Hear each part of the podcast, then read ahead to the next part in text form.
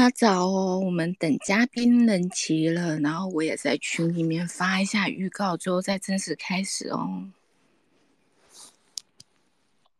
好的，好的，没问题哦。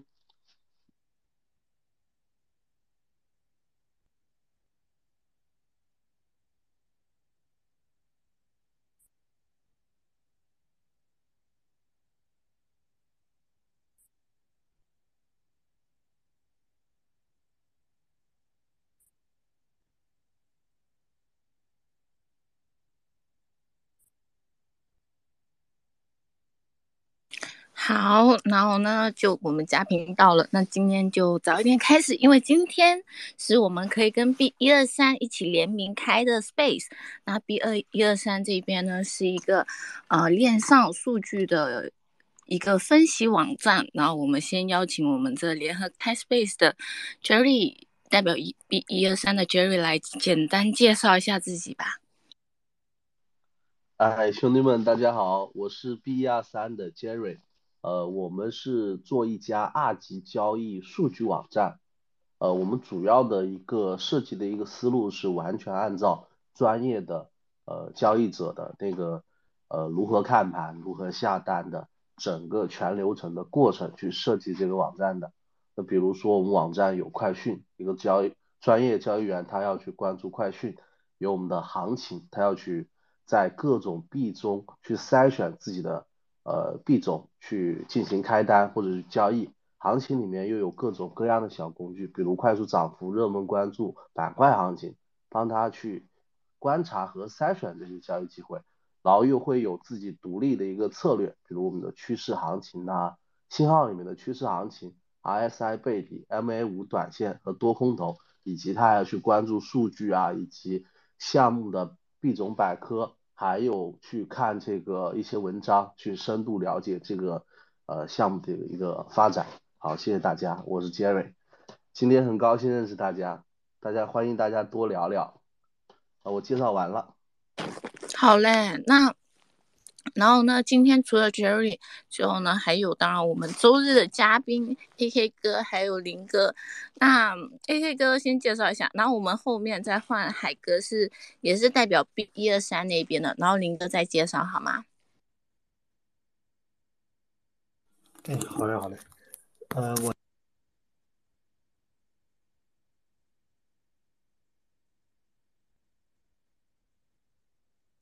哎，AK 哥，你麦闭掉了。哎，sorry。呃，刚刚滑滑到了，我这边主要是对，主要是还是比较大的这种宏观环境啊。然后第二就是那个交易这块儿，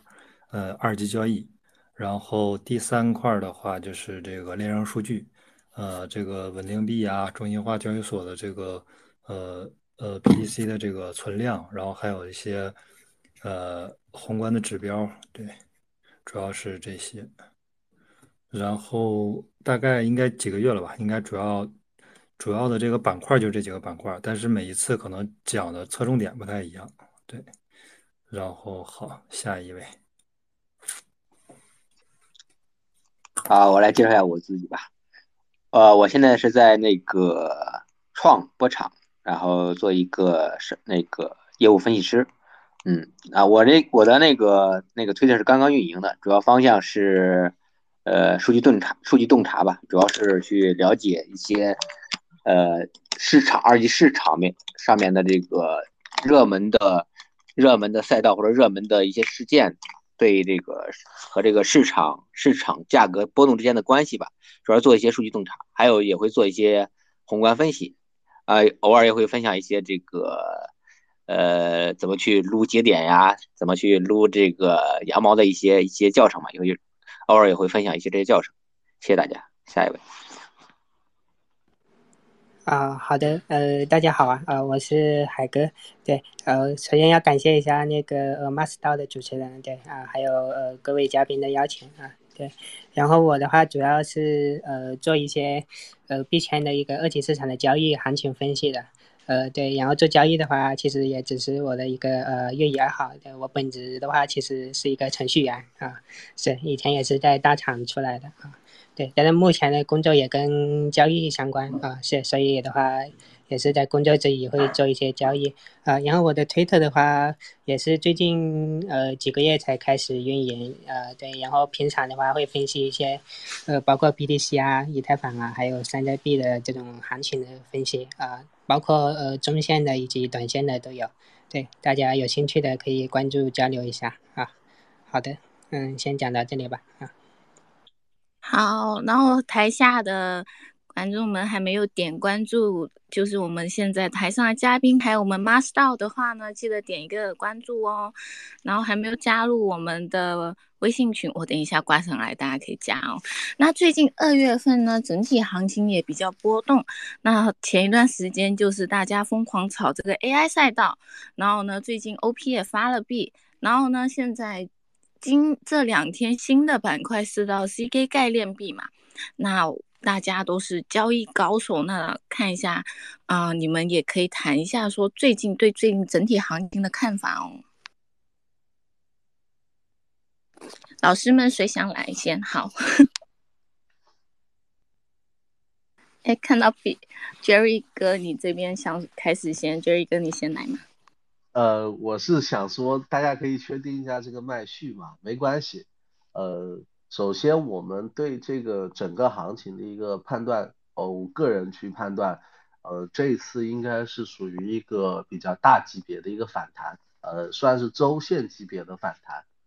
呃，但是近期近期因为呃美版的九市的这种消息啊，包括呃等等，可能还有一些其他的一个利空的信息。然后让市场有点负的情绪，然后再加上现在我们从那个 B 二三信号的这个趋势信号的基呃日线级别去看是有呃 BTC 是有在一个回调回撤的一个过程，我们续的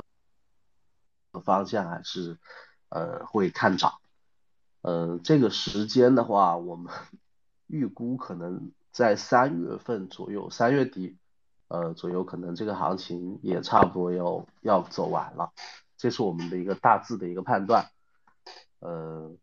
然后像我自己，我个人是一个，呃，我我个人是一个短线还有中长线都有的一个呃交易风格。我自己有短线呢，也有做消息面的这些仓位，中长线这些也会去研究他们的一个。呃，基本面的一个情况，然后再加上他们的一个市值，然后去布局一些币种，这是我大致的一个交易风格。然后，呃，然后我们网站是适合，就是说短线呐、中长线所有用户他都有工具去做的。比如说在趋势信号里面，呃，不同周期的用户他可以选择多周期去去做这个，呃，去选择这个。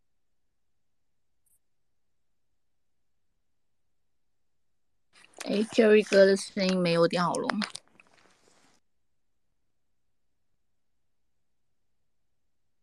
好，好像 Jerry 哥你那边声音没有掉哦。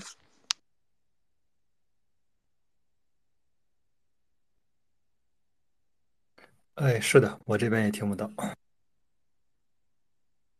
那就刚好他讲到一个，那就让 Jerry 哥调整一下麦，那。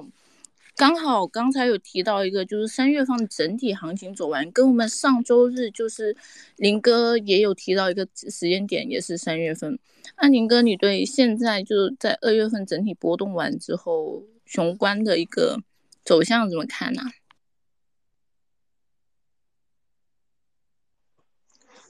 呃，好，谢谢主持人。呃，我我首先呃说一下我个人的观点，就是说我们的预测哈。预测仅限于是我们表达我们这个，就我吧，表现表达一下我对这个未来市场的看法，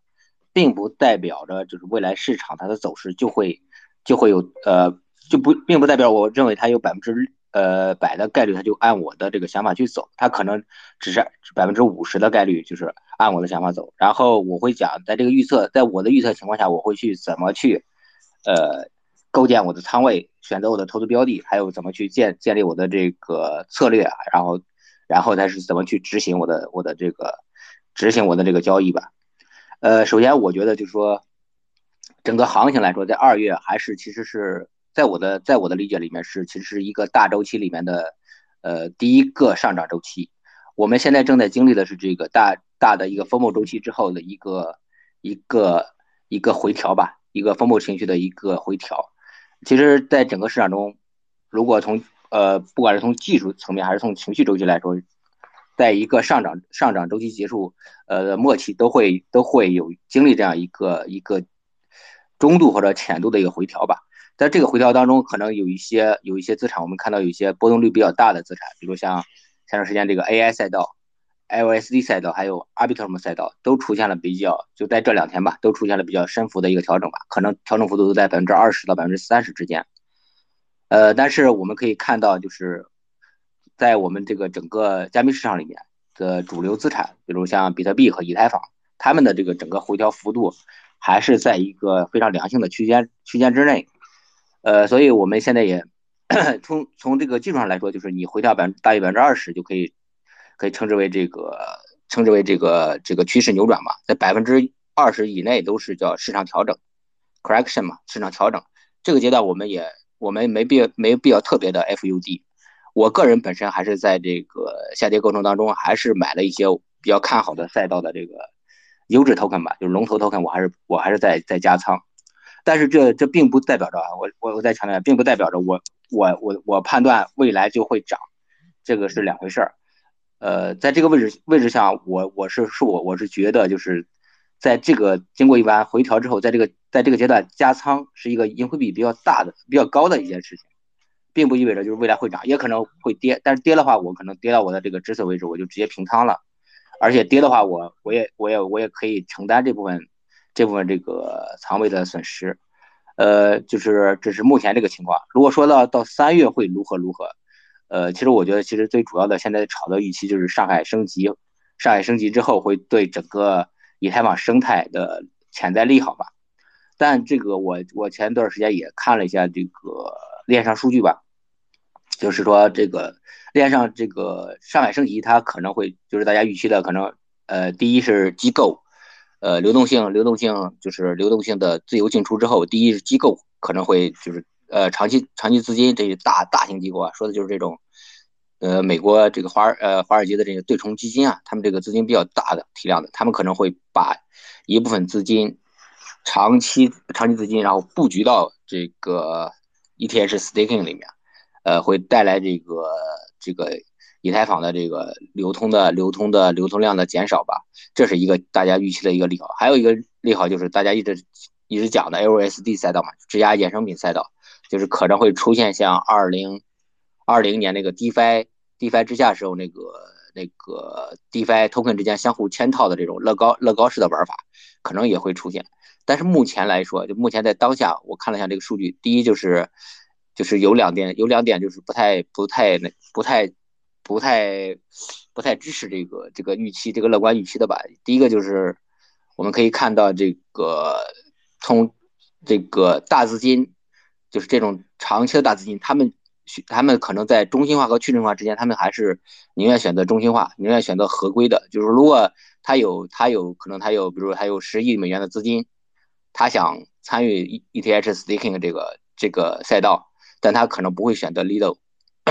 他可能不会选择 Lido，他也不会，更不会选择啊呃 Rocket Rocket Rocket Protocol，就是 IPL，可能不会选择他们，因为对他们来说，这两个协议的风险最主要在于什么呢？就是说，作为机构来说，它不能忽略第一，智能合约本身的风险。我们知道，智能合约它本身风险是非常大的。去年一年，整整一年，呃，应该有两百多亿的美金，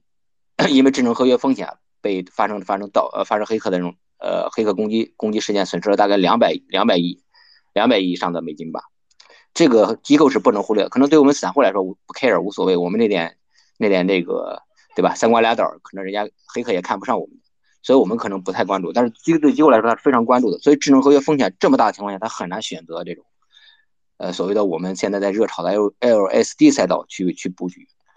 呃，机构可能更选第二，机构它要合规，就是对他们来说，他要去把这个资金。因为他们也很多时候也是代客理财嘛，把把用用户资金质押到去中心化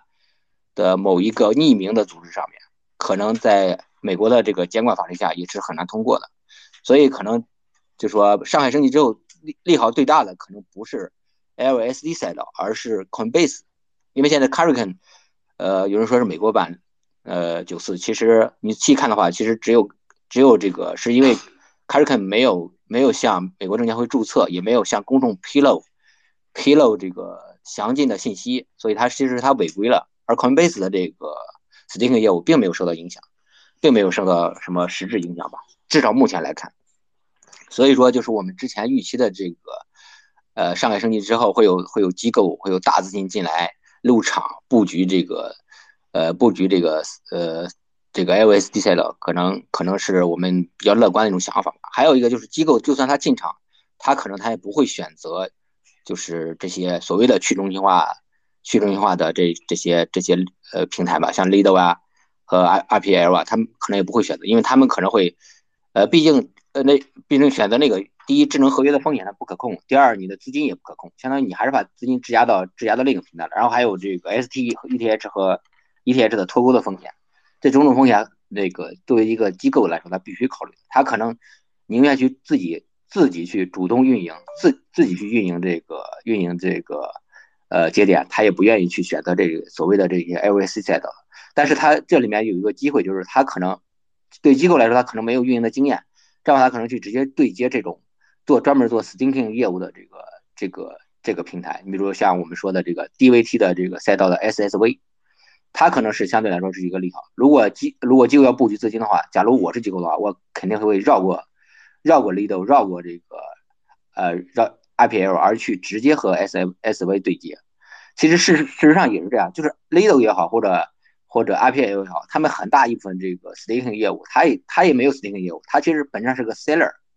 他只是一个销售，他本身他没有没有这个呃 staking 服务这个这个这个这个搭建这个机器啊，搭建这个平台的这个这个能能力也没有这个这个东西，他也是找像 SSV 啊，或者找呃一些这个 Figment 呀，一些这个欧美的或者我们国内也有一些 Infrastone 啊，找这些找这些厂商，然后去买这些厂商的这个。Staking 服务，它其实是一个中介和 seller 的这个状态，所以说你说 LC 赛道为什么最近出现回调？呃，我觉得是有这样的原因的。然后还有就是，呃，所还有一点就是说，大家很担心，就是这个 staking staking 这个这个解锁之后，就是原来原来的那些 staking 的这些大概有一千二百万个以太坊吧，会不会产生很大的抛压？这个我也看了一下数据，其实。呃，没必要担心，因为他们现在在水上的只有百分之十五，就是按 U 来计算的话，只有百分之十五的这个质押的这些 ETH 是盈利的，大部分都是在亏损，就是在一千六百美金的这个位置上。呃，如果如果在到三月的话，就是现在还有二十多天嘛，啊，呃，就是它能够像大家预期的啊，因为现在那个那个什么又又更改了这个路线图，可能要。可他他从原来的说是三月份，明确说三月份，现在是延呃没变成一个模糊的，二是上半年，所以所以也不确定就是三月份能不能就能准时上线。我呃我们就说它上海升级这个上海升级这个达成之后吧，达成之后，呃就是这个抛压的问题，抛压其实也就百分之十五的是盈利盘嘛，然后剩下的百分之百分之八十五都是都是在亏损状态。如果币价还在这个位置的话。其实抛压也是有限的，而且这些这些资金，呃，这些资金，呃，因为这个最近这个最近他们发布了一个更新，就是做了调整，就是，呃，第一就是，呃，申请这些资金是是免 gas 费的，呃，这样的话就不会导导致这个到时候以太坊整个链上拥堵，大家这个这个影响其他这个 DApp DeFi 应用的应使用嘛。第二个，第二个是他就安排了一个排队机制，就是你去领。领你的这个赎回你的这个质押的这个 ETH 需要需要排队，那这个这个也不会不会这样也不会造成呃短时间内会大量的这个以太坊释放出来释放到市场上影响。但是说其实其实就算是它同一时间会有大量的释放，但是大家也不用特别担心。也就是说现在在盈利的也就在在在这个百分之十五嘛，这一部分资金可能在一百多万。呃，一百万到二百万以太之间吧。但是这些资金，他们他们就算流通到市场上，它和这个整个与其他这个因素，比如说我们说的这个宏观周期啊，或者呃市场情绪相比，它对这个以太坊就是当下这个供求曲线的影响，其实还是比较小的。所以这个因素也也不用太过看重。呃，这是这是我们整个这个行业的基本面啊。还有就是刚才呃 B B 一二三的这个这个朋友说的这个大的宏观周期上来说，其实现在大家最关注的就是二月十四号这个加息呃这个 CPI 数据嘛，呃因为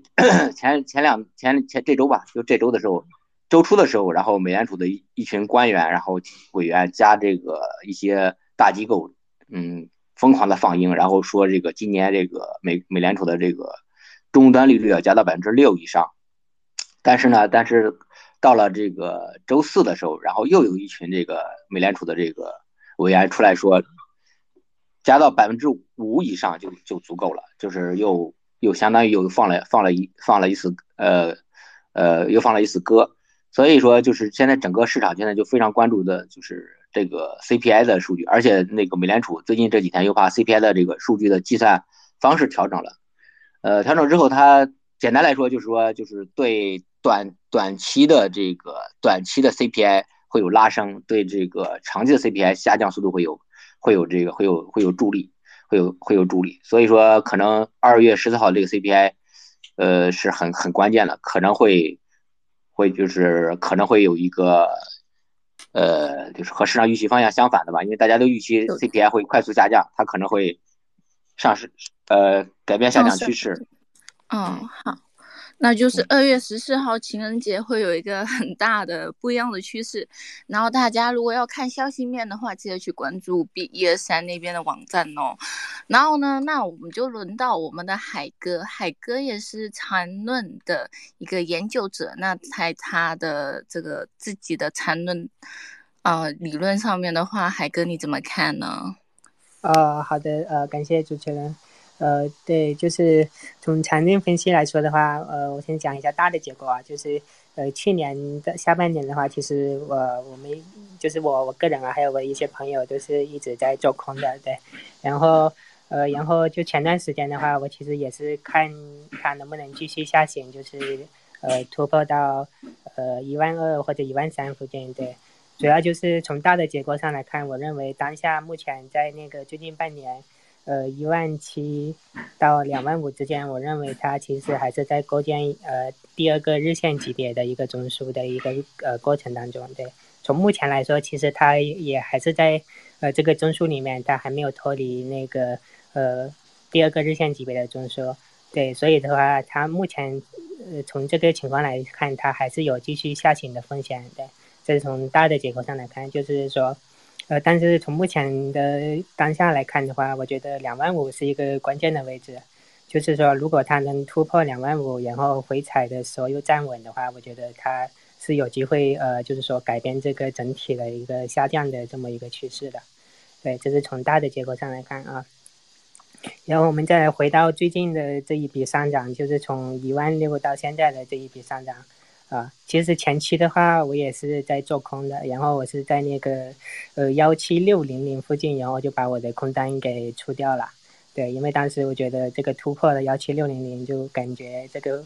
短期的方向可能变化了，是。然后的话，我就一直在空仓，对，然后等到这个，呃两万一、两万二附近的时候，我就觉得它可能会有一个。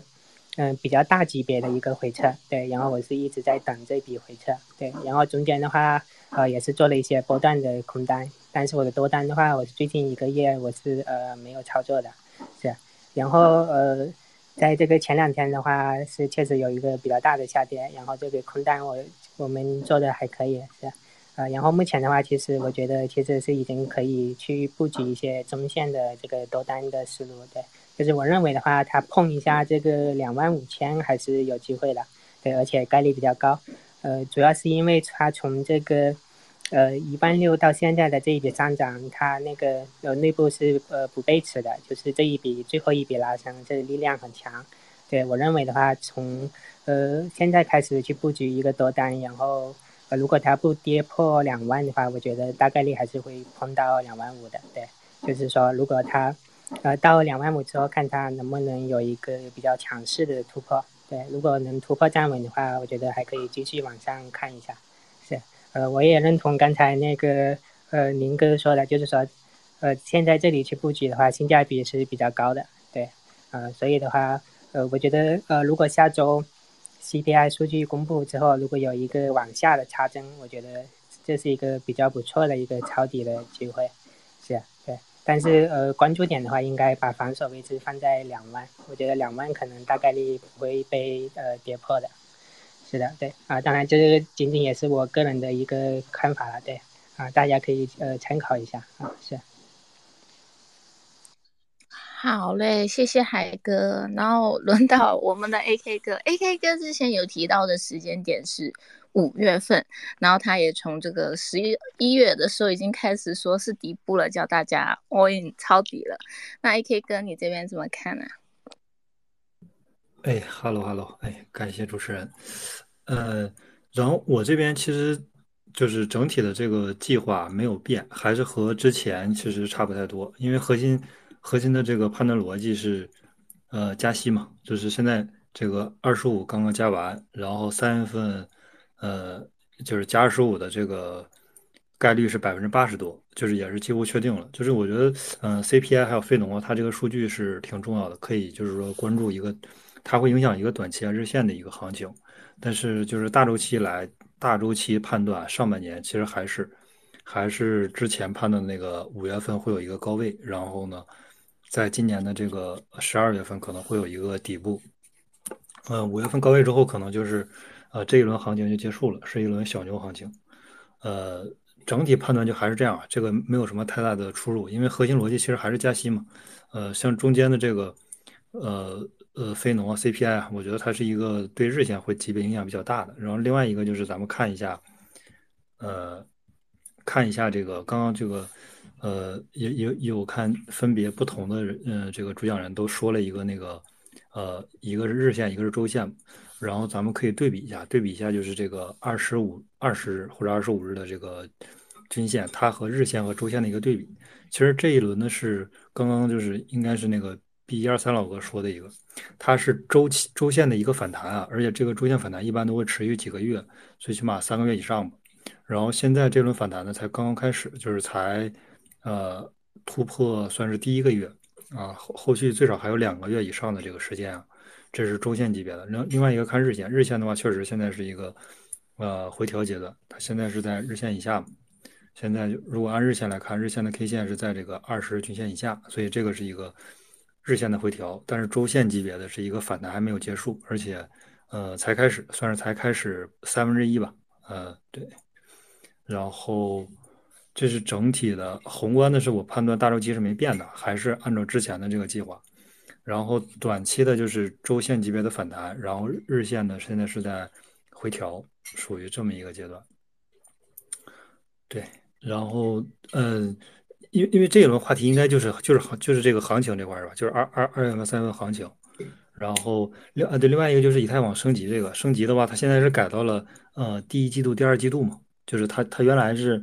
说的是这个三月份，后来改改成季度了嘛？季度的话，那那就是有可能是三，也可能是四，也可能是五，也可能是六嘛。就是他没有说，就是说推迟，只是说把这个时间范围扩大了。然后另外一个就是，我现在观察，我观察到的那个呃指数就是那个 BETH，就是我觉得大家对这个热度还是还是还是有一点关注的，就是因为啥？因为嗯。币安的那个呃叫啥来着？这个以太坊质押是第四，呃，应该是第三，除了那个呃最大的那个力度，然后就是那个呃美国有一个，就是就是前几天被那个被封的那个，被封的那呃被查的那个，我忘了叫啥来着，呃被查的那个交易所，就是不让他质押了，不让他不让他 staking 这个以太坊了。然后第三个排排第三个就是这个币安，然后嗯，也就是它这个量其实还是挺大的，占了百分之十几吧整体。但是它这个我明显看 BETH 对 ETH 的这个 K 线的话，它是最近这一段时间它上呃上升的这个幅度其实是逐渐在上升，呃上升在零点九八，然后零点九九这个上下在浮动。之前的话就是最低到零点四、零点九三、零点九四，就是它距离以太坊的这个呃指标它越大的话，那就证明大家这个时候想把这个 BETH 卖掉嘛，因为这个。做市商是这个币安自己嘛，所以说，呃，一一旦说有这种想想卖的比较多的时候，它这个就会，就比如到零点九三这种。但是现在很明显，大家是愿意去把这个呃愿意买这个 BTH，所以它现在这个汇率又到了这个零点九八、零点九九这个附近，就是大家对这个升级还是我觉得是一个目前来看是一个呃入金量更多的这么一个过程，因为它入金量多了之后，呃比这个出金多了之后，它这个价格才会逐渐上升嘛。然后这是我观察到的一个呃对对以太坊升级比较有利的一个数据，对，然后哦我想一想。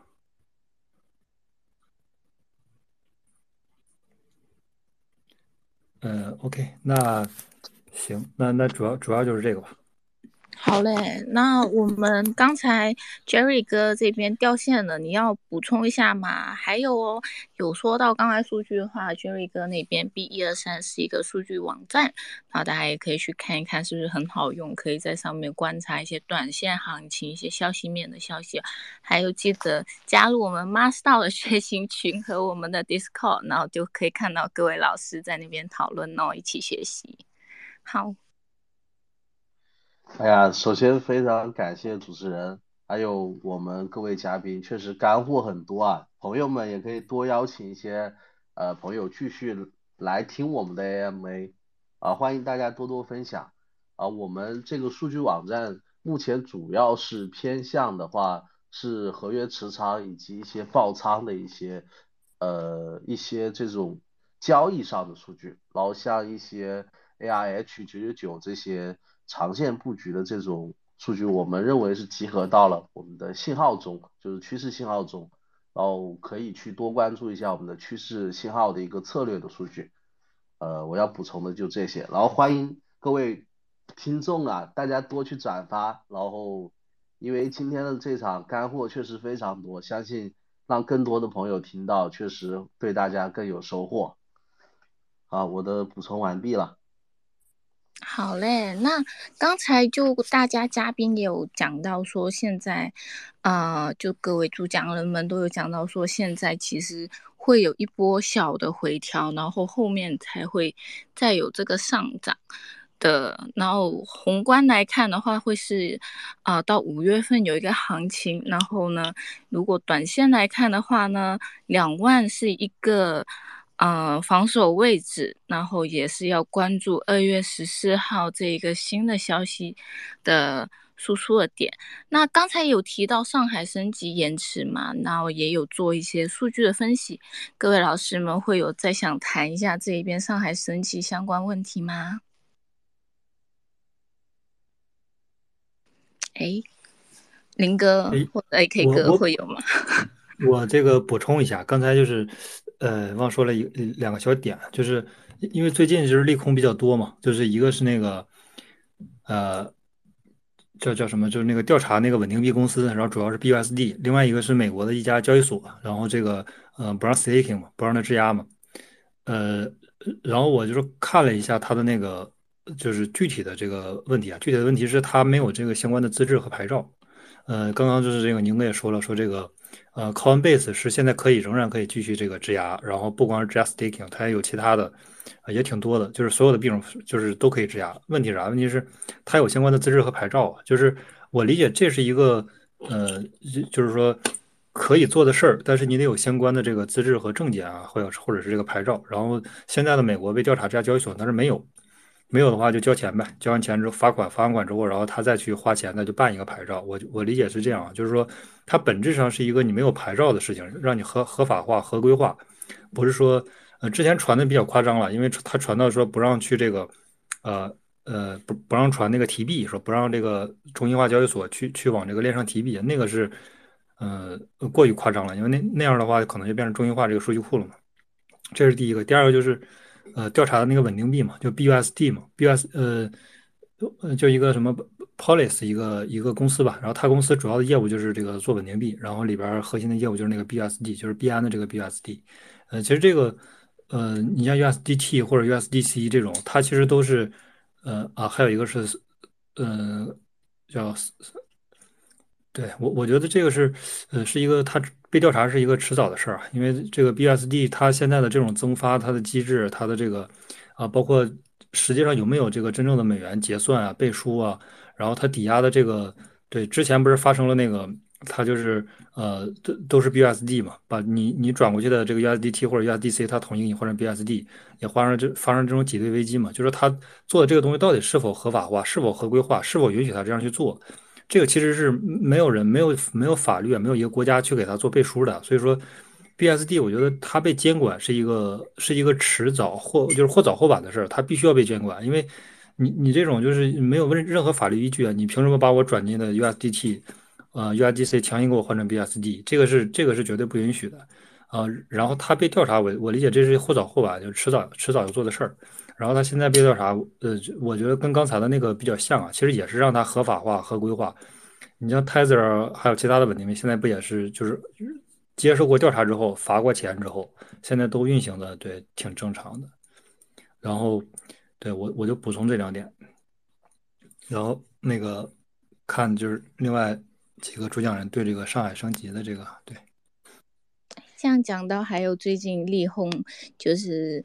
哦，他们要监管这个质押的，也可以谈一下。林哥或者海哥这边，虽然海哥是看缠论的，但海哥你对所以消息面这些的话，会有什么看法呢？会影响到你这个呃缠论的布局吗？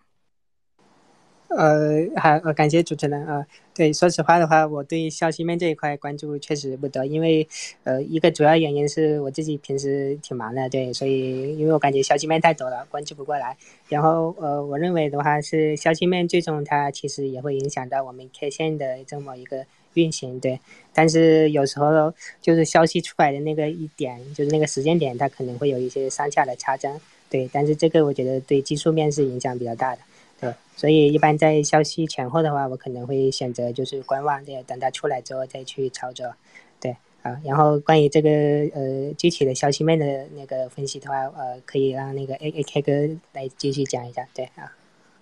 好，谢谢啊。好，谢谢海哥，林哥你那边呢？好，我把刚才那个那个我的那个观点总总结一下吧，就是说上海升级没有大家想的那么多，那么预期的那么多的利好，但是也没有大家想的那么多利空。就是总体上来说，就是我们这个整个整个加密行业，整个加密行业就是，呃，整个市场其实还是，呃，就是刚才那个海哥说的，就是和这个，呃，消息面的关系其实没有那么密切。而是，而目前来说，就是我从数据上来去观察的，就是我们现在还是和这个宏观、宏观的这个宏观的这个市场预期的变动可能，呃，相关度更高一点。就是如果你去看数据的话，我们现在的这个比特币的走势和这个标普五百和纳斯达克这个指数的相关性在零点八七，就是零点八以上就是强相关了，零点八七已经跟可以说是强强相关。所以说，大家还是要从一个更大的层面去看待这个市场吧。好，谢谢主持人。好嘞。以上我观点。嗯。好，Jerry 哥那边会有看法吗？呃，其实针对这些消息面，其实像海哥这样的就是典型的技术技术交易者，确实是平时会比较少的去关注这些消息，可能更多会关注的是。重大的一些 CPI 数据啊，或者呃等等这些数据，然后他们选择的一个操作的一个方式，呃是等消息落地之后再进行一个呃操作。这些数据相对来说确实比市场上传播的这些呃杂七杂八的这些消息来说，确实更加靠谱，而且这也是一手信息。其实这个就涉及到了一个消息来源，然后包括消息的分类的一个问题。那比如说。呃，可能我们平时在网站中看到的一些消息，呃，我我认为哪些消息可能比较有价值，或者说怎么去做一个分类呢？第一个是这种大额钱包的转账，这种消息对短线来说是呃影响还是会比较大的。大家可以去呃呃去翻看一下那个历史 K 线，然后以及我们网站它自带有。哎，这个消息什么时候出来？包括这个大额转账的消息出来之后，对这个短期的 K 线的一个影响，大家都可以去翻看一下。呃，第二类是哪种呢？第二类是一种特大的一种产品升级，就比如我们一开始宁哥啊，呃，还有 AK 哥讨论的这个上海升级这些事情。虽然我们可能，呃，就是说作为一个普通交易者来说，他可能一下不能很好的了解这些这些那个消息的呃来源，呃，包括这些消息到底是不是真的还是假的，呃，这些我建议大家可以在我们的一个呃我们的一个网站中就可以看一些深度分析的文章，去了解它这个来龙去脉，包括可以在我们的百科中去点击这个官方的主页去进行一个查询，这个。大家一定要去判断一个消息源的一个来源的一个真切真假的一个问题嘛。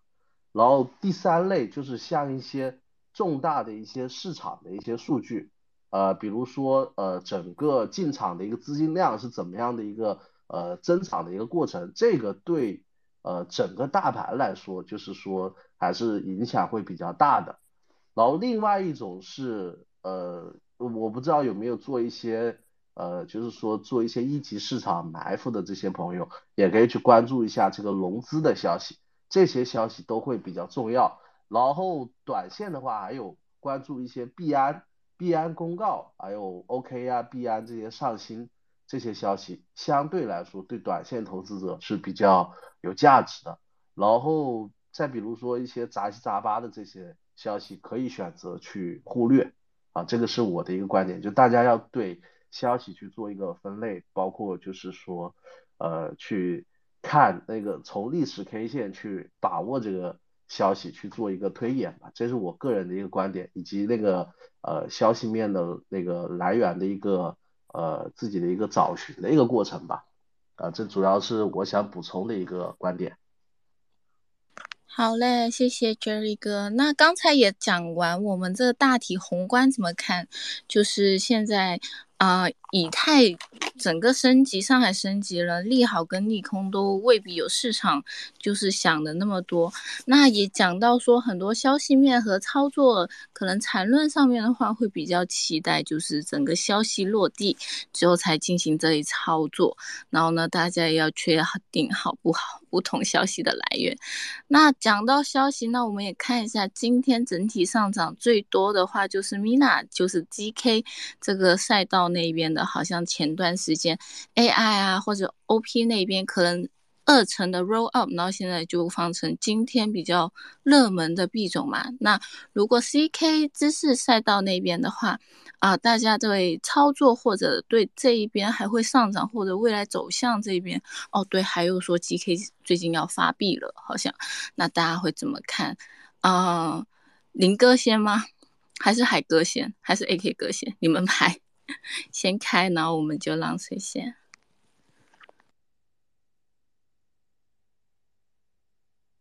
哎，林哥先吧，大家都不开的话，强迫林哥先讲。好吧，好吧，我对基本面相对这个跟的比较紧一点，我来讲一讲吧。呃，就是 ZK 的话，就是目前这个呃在炒的这些，就 Mina 也好，或者这个 L 呃录音也好，或者这个呃还有一些其他的小标的吧。呃，他们就是呃，都是这个 ZK 这个主赛道里面的一些，就是其实是属于小资产。就是 ZK 里面有四大四大王者吧，就大家公认的四大王者，就是 ZK Snake，然后还有这个 Starknet，还有这个这个呃 Scroll，还有这个 Polygon 的 ZK U U UAM，这四家他们都是估值是非常高的，然后在意识上也拿了很很高的这个融资，都在 billion，就是在可能在这。他们的估值可能在这个十亿以上，然后他们拿融资可能都在这个几米几米呃一百米链可能就在几亿以上吧，呃，所以他们是这个这个赛道里面的这个主资产。但是这个主资产有个问题，就是四四大项目都没有上，都没有发币，嗯，然后现在大家都在那个啥，可以看到，就我们是专注做交易的社区嘛，呃，那个撸撸撸毛的，他们重点撸的就是这四个项目嘛，也是他们也是在博一个高盈亏比嘛。呃，但是目前来说，对我们交易者来说是没有交易机会的，所以大家可能这这段时间在前面的那个前面说到那个三个热门的这个这个板块，就是 AI、LSD 和 Arbitrum 这三个三个板块，在这个沉积回调之后，然后大家又开始去去去去，相当于这个补涨吧，像 ZK 的这个小资产进行了一波补涨。但是这波补涨的话，就是它其实也受情绪驱动嘛。目前来说，就是有这个 ZK 的话，ZK 这个 Z ZK 的这个 CEO 和联创呃和创创始人，他在这个推特上，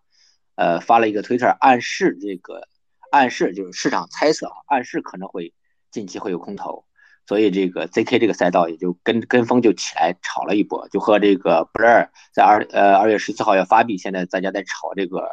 XY Two 啊，炒这个 LooksRare 啊，炒这个这个是一个我我感觉是一个逻辑吧，是一个逻辑，但它这个。有多长的可持续性、可持续性、可持续性呢？我觉得要要看 ZK Snake 会不会真的发币。我我自己是比较比较持一个呃就是怀疑的态度，因为这个 ZK Snake 我又做他们的那个测试网，它目前的 ZK Snake 二点零的话，离这个上币离不是离它这个不正式这个测试网，呃就是上线还有很长一段距离。现在刚做到它那个 Fair Launch 还没有公开，就是向所有的人开放这个节点测。节节点部署还没有做这一点，这个这个做完之后，还要还要后面还有一个那个一个就是，呃，专门面向 developer 一个部署智能合约的这个阶段。这样的话还有两个，呃，它测试网还有两个阶段没走完呢。它在可能在主网上线之前，空投发币的可能性都不是很大。但是但但是不排除市场会炒会炒作啊，就是说大家去去自己去判断去判断，就是这个跟风炒作这个盈亏比如何。如果你觉得盈亏比可以，然后再做好回撤的情况下。做好风险控制的情况下，呃，参与我觉得也是 OK 的。嗯，谢谢主持人。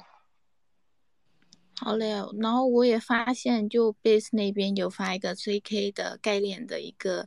呃整体一个介绍，然后大家可以如果感对这个赛道就看到今天大涨感兴趣了，感觉想要埋伏一下，也可以就是阅读一下上面文章哦。那其他几位嘉宾对这边还会有想谈的吗？好，没有好，那我们画下一个主题。如果台下的观众有想上来聊的，也可以问问我们的呃嘉宾们，然后跟他们一起聊一下。那就讲了那么多，其实有一些就是，如果是二月份行情的话，那现在已经 GK 赛道开始了嘛？那如果想要部署下一个还没有开始的赛道，大家会有看好哪一边吗？好像喂，A K 哥是以太的。呃，如果要提前布局的话，我是建议的话，因为现在我们一开始已经说了一个整体的一个呃整体的一个市场情况，就如果它在这个时候下跌，其实我们这个时候进场，就包括可能是大盘这一块进场的话，呃，盈亏比都是比较不错的，就包括性价比也比较高。那如果要布局的话，可能我个人认为啊，像呃减产币这一些的这种比较实质的利好，可能就是说相对来说盈亏比或者性价比也会比较高一些。嗯，呃，这是我个人的一个看法。然后包括可能像一些短线的，其实我还要再提醒一个，其实像如果大家要去炒这个短线或者是中长线，一定要去。做好自己的一个仓位的一个分配，就比如像我们我们呃社区啊，呃大概是在前两天的时候也在关注 ZK 这个这个这个板块的一个轮动的一个情况，我们就已经去用短线的仓位去做这一块的博弈，因为像市场上消息很多，包括大家研究的方向可能不太呃不一样的时候啊，你就必须有几个自己专注的一个地方。那如果像中长线这样，我觉得像林哥以及包括海哥用大周期，还有 AK 哥呃这种大周期的这个视角去关注的话会更好，包括还有呃大周期的一个呃技术技术的一个视角，以及基本面的一个深入的一个研究，这样去做一个中长线，对自己的投资是更有保障的。然后短期包括嗯板块的轮动，大家可以去多看一下网站的一个板块行情以及快速涨幅。在这里面就可以去提前在市场上发现，呃，从价格上去发现哪些板块哎会更有潜力，然后去做一个呃短线的一个布局，这个是我的一个建议。呃，我说完了，是嗯。好，谢谢 Jerry 哥。那讲了就是上面整体观察，哎，OK 的。对我我是觉得是这样，就是呃。这个板块啊，或者是类型啊，其实这个呃核心逻辑就是你肯定有压仓石嘛，是吧？就是你这个大部分的资产肯定是放这种嗯，就是涨幅高的、倍数高的这种，然后而且比较稳定的、回撤小的这种。就是最起码一点就是抗跌呗。就是你看，你看这最近这几天，就是说这个 BTC 或者说以太坊，它这个回调了之后，幅度可能不大，但是这种呃山寨吧，就是回调的挺猛的，它可能轻轻一回调就百分之十几，就是然后再再回调个两三次是吧？所以这个很容易就就这个被套。但是呃，就是压舱石，第一要选好，第二就是嗯，我觉得就是如果说是。跟着行情走的话，就是可以拿出来一部分资金去那个呃炒新的，就是呃最好是不要就是换相当于换一个这个这个这个这个这个圈子，就你换一个新的圈子，呃不要和这些呃相当于这个叫呃呃就是币圈待的时间比较长的这波人，不要和这波老人在一起去去讨论，因为嗯因为我我最大的感受就是我待时间久了之后，我就只喜欢炒老币，就不喜欢新币。但是反正行情来的时候啊，大大多数都是炒新不炒旧，就是一定要跟新新进来的这一波人，他可能进来半年或者进来时间不长，一年这种，然后你和这波人，他喜欢去啊探索新的东西，然后你就和和这帮人经常去沟通，然后你就会，我觉得会买一些相对来说啊新币，而且这些新币呢一般都涨幅都不错。对老老币的话，反正选选重吧，因为老币你你稍微选错了的话，车比较重的话也很难起来。对，就是一定要。和新的人去接触，然后去炒新币，我觉得这个是，呃，有行情的，就是你要炒行情板块吧，或者说炒这种消息面儿，呃，一定要做做到这一点。就你要和你要和老的人去炒新币，那那大概率这一轮就错过了。对我反正周围挺多的，就是既没有老币，然后那个或者压中个老币，但是老币这个又选错了，那这个老币也没起来，呃，抛压比较大，或者这个车比较重，然后新币呢又没有去跟，始终感觉新币这个，比如这个这个。呃，不保险，不不或者不安全，大家听不懂啊，这种就这个 SSV，我记得年前的时候就好多朋，嗯，反正有一个吧，他一直推，因为他就专门研究这种小币种，然后大家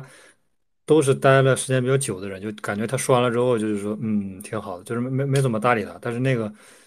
呃，反正他提的那几个吧，都都长得挺好的，我觉得还是要多和新进来的这波小伙伴，然后他们喜欢研究新的东西，这这个挺重要的，其实，对。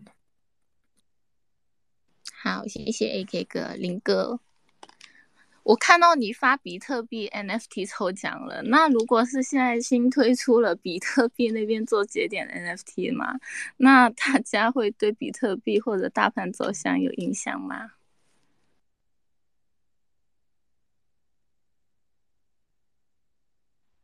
这个可能，嗯，呃，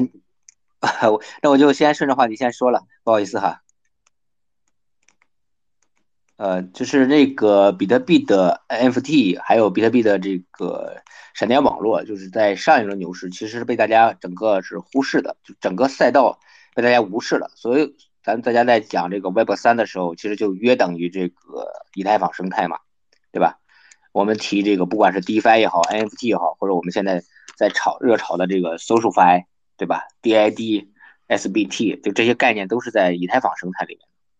那比特币生态。呃，有他们在上在上一轮赛道，其实他们有做这个支付啊，做这个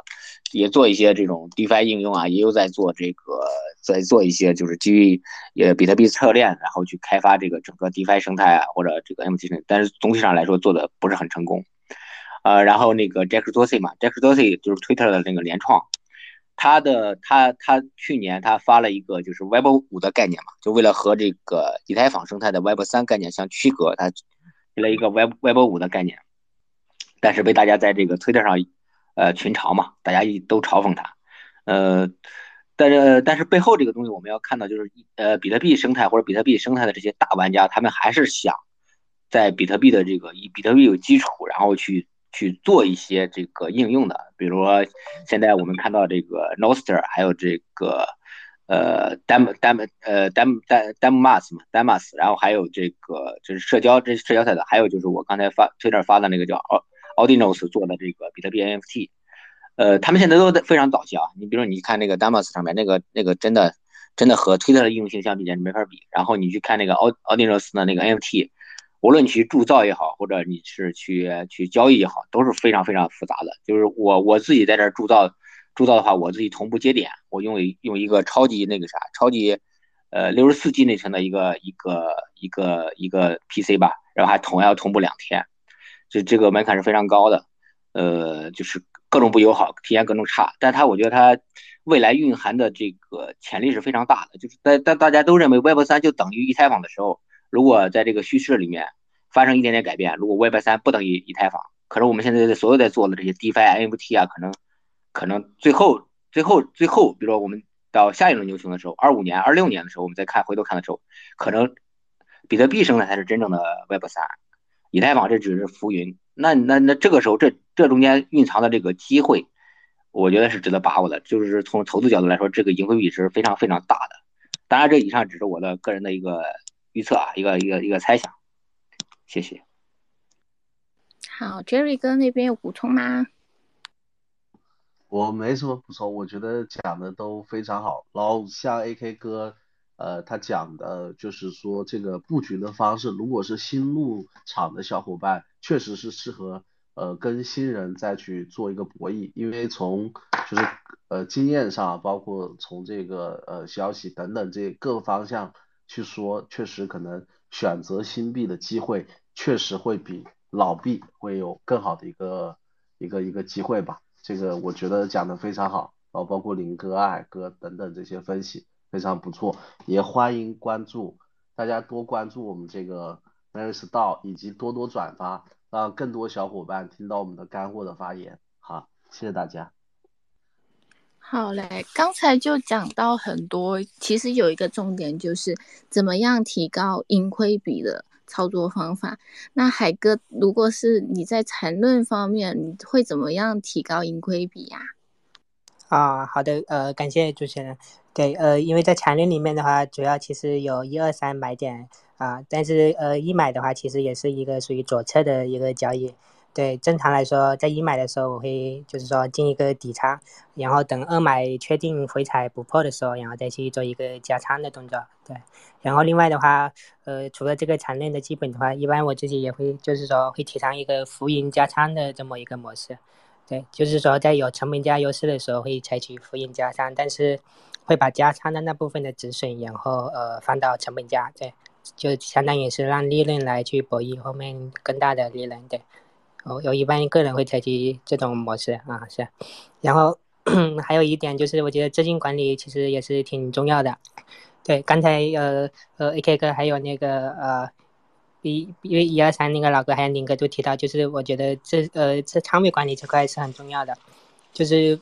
我们比如说我们要去抄底呃买一个现货的时候，或者说某一个山寨品种，我觉得一开始可以就是说先进仓一个百分之三十，对，就是说以防它会有一个下跌，就是不符合预期。然后买现货的话，这样你可以分三次去把自己的成本价给拉拉低嘛，对吧？这样未来我觉得最差情况下你应该。是能保本出来的，对，先不要说赚钱的事情啊，是。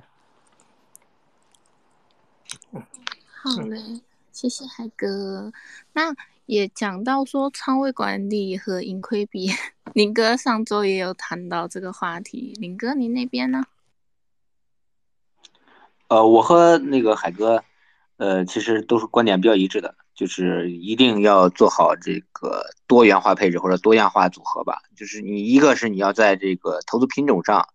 来做这个多样化投资投资组合，比如说你，呃，刚才那个 AK 哥也说到这个压压仓时，你你在大多数情况下你要首先明白，就是我们在做配置的时候说明白一点，就是说大多数情况下你是跑赢不了比特币和以太坊的。就说你你你去可以看，不要去不用去看别的数据，你就比如说 B 一二三的数据你可以去看。但是你可以也可以关注一下你自己的这个自己的这个数据，你可以在 B 一二三上你去建一个自己的投资组合，你去看看看看自己关关注这些币，如果你持有的话，持有这段时间，比如说一年或者两年，你看能不能跑赢比呃比特币和以太坊。如果你跑赢不了，那就说明就是说，呃，说明就是因为大多数投资能力我们不是专业投资者嘛，对吧？呃，跑赢不了其实也很正常。跑赢不了的话，那就我们就要压仓时就要选比特币和以太坊嘛，这个两个是我们必须要。要要把它做压仓石的，然后就是呃一些热门赛道嘛，刚才我们聊到的这个 Arbitrum 呀，S LSD 啊，AI 呀，还有 ZK 啊，这些热门赛道的话，你可以去配置这些热门赛道的一些这个龙头资产。当然，你也可以，如果你想做一些超高盈亏比的，你比如说你你想博一些阿尔法机会，你也可以找一些小而美的，大家不关注的，然后放一些资金去去埋伏，但这个是以小博大，而不是拿大资金去博一去博。你比如说，你可能拿十分之一的资金或者八分之一的资金去博这种这种小的阿尔法机会也是可以的。还有就是刚才海哥特别强调，就是你要分仓嘛。其实分仓也就是在这个时间上多元化。呃，我个人的仓位就是有短期仓位，比如说我想就是这拿一周或者两周的，也有稍微长期一点的，比如说拿一个月的或者两个月的，也还有超长期的，比如说像拿拿两年、拿拿三年的。这样的话，你在这个就是你一个是在空间上多样化，一个是在时间上多元化，多元化，这样的话就可以把整个风险风把整个风险。分散掉，分散掉，就像那个，就是这个，这个有有效组，呃，这个投资组合理论的那个大师他讲的，就是多样化，多样化是这个市场唯一免免费的，免费的午餐嘛。就是我们在做多多样化的时候，可以在这个降低风险的同时，还能增大我们的收益。从长期来看，我们我们这样做的话是这个立于不败之地的。就是毕竟市场来说，就是因为我们这个市场不管这个。币圈也好，还是这个股市也好，或者债市也好，或者黄金市场、商品市场也好，本质上都是零和博弈嘛。我们赚的就是别人亏的嘛。在这个时候，我们做了这个这个分仓，我们做了这个多样化投资组合，这样的话，我们就相当于立于不败之地。我们只需要时间，让它发，让时间就是让时间发挥它的价值，我们就会战胜那些天天。天天 波段或者天天追高追高追高，然后杀跌的这这些这些这些人的资金，他慢慢就会从长期来看，他就慢慢会流向我们的这个账户嘛，账户我们就会必赢嘛。嗯，谢谢主持人，谢谢大家。好，谢谢林哥。林哥上次也讲到说，呃，十五分钟线是一个微观的观察，然后你看日线的话，你就能看到雄关对整体的影响。然后呢？我把各位嘉宾的 推特都拼了一个上去，还没有追踪我们所有的讲，就今天有来讲的话，记得追踪他们哦。然后呢，A A 哥的我拼了一个搞笑的，因为大家常来我们 Master 也知道 A A 哥，就周日固定讲是 A A 哥。然后 A A 哥，那你这边怎么控制自己盈亏比呢？哎，好嘞，好嘞，感谢感谢感谢主持人。对，然后，呃。我我觉得还是有要有一个这个这个这个交易体系吧，就是，呃，你看咱们其实核心说的就是说，你你首先得有这个初始资金嘛，你这个初始资金，啊，要准备好，就是比如说你这个不同的体量的，可能这个交易计划也不太一样，是吧？这个呃几万刀、几十万刀，甚至更多的几百万刀、几千万刀的这种，它这个不同的资金的这个体量的这个，你的入场方式不一样，然后你的入场信号可能也不太一样，然后你的入场这个呃次数也不太一样。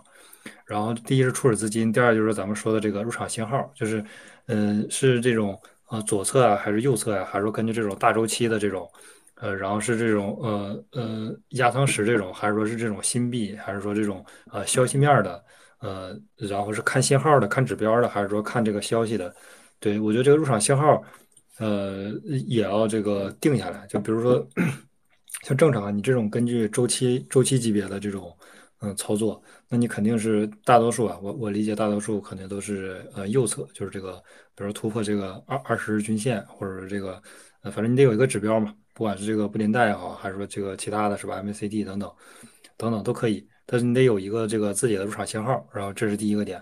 第二就是呃这第二个，第三个就是这个有一个止损条件，比如说，呃。咱们现在这个行情两万两万一千多是吧？两万一千六、一千七这个样子。然后如果说咱们，呃，比如说跌到跌到了这个啊止损点，比如刚才之前宁哥提的是百分之二十是吧？就是我我设立一个止损点，达到百分之二十，OK，我立刻就就抛掉，就是我我就不再不再这个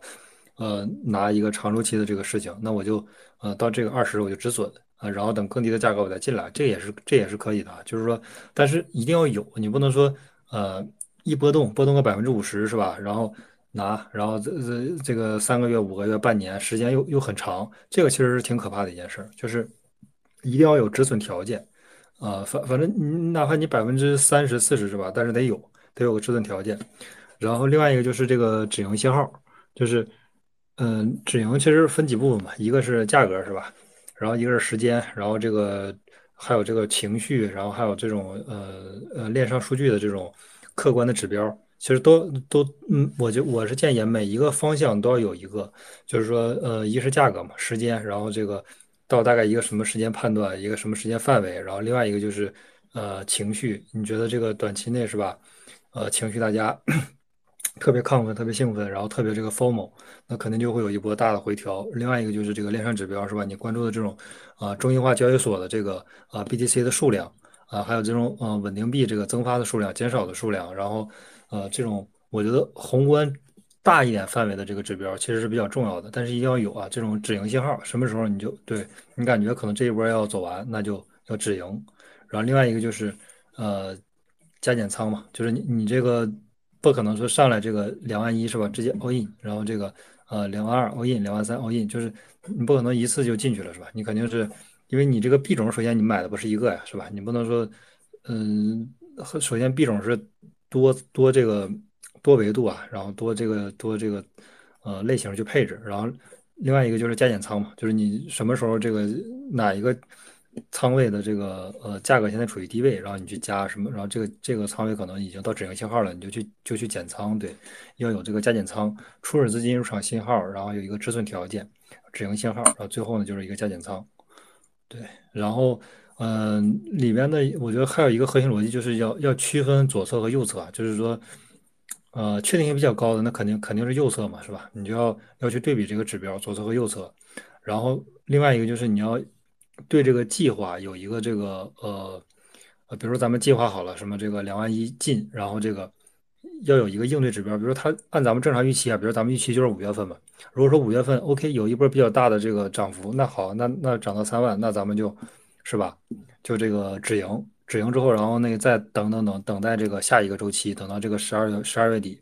或者十二月份，反正就是说下半年呗，有一个比较好的入场点，比如又跌回到现在的这个价位，甚至更低，跌到两万，又跌到这个呃一万八、一万七这种，那就是一个又又是一个入场信号嘛，是吧？又进入到下一轮，但是呃一定要有一个应对的这个方式，是吧？如果涨上去了，我们怎么办？如果涨不上去，涨到比如涨到两两两万八，涨到两万五，甚至说涨到这个两万三，甚至说就是说两万一，它又开始阴跌，跌跌跌，一直跌，怎么办？就是要有一个应对信号。你你要有一个应对的方式，就是说你你计划可能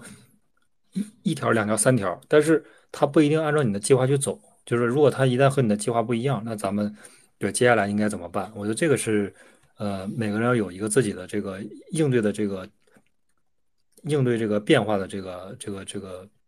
方案。然后对，然后另外一个就是最后就是这个呃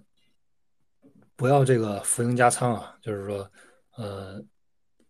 嗯，你你可能比如说现在是吧，入仓，然后涨了，这一下涨了百分之二十，然后你突然又感觉又加，然后又加，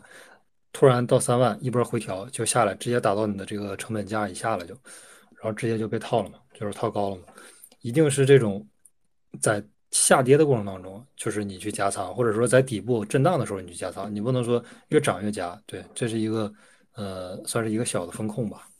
然后总结一下，就是这个呃，初始租金准备好，然后这个入场信号设置好，啊，止损条件啊比例设置好，或者是这个时间也好，条件也好，等等，你要有个止损条件。另外一个是止盈信号啊，这个呃时间呀、价格呀，然后包括这个情绪，包括这个客观的这个数据啊，链上指标，包括中心化交易所的这个数据。另外一个就是加减仓，然后呃要区分这个左侧和右侧啊，最好是建议是右侧，嗯对，然后。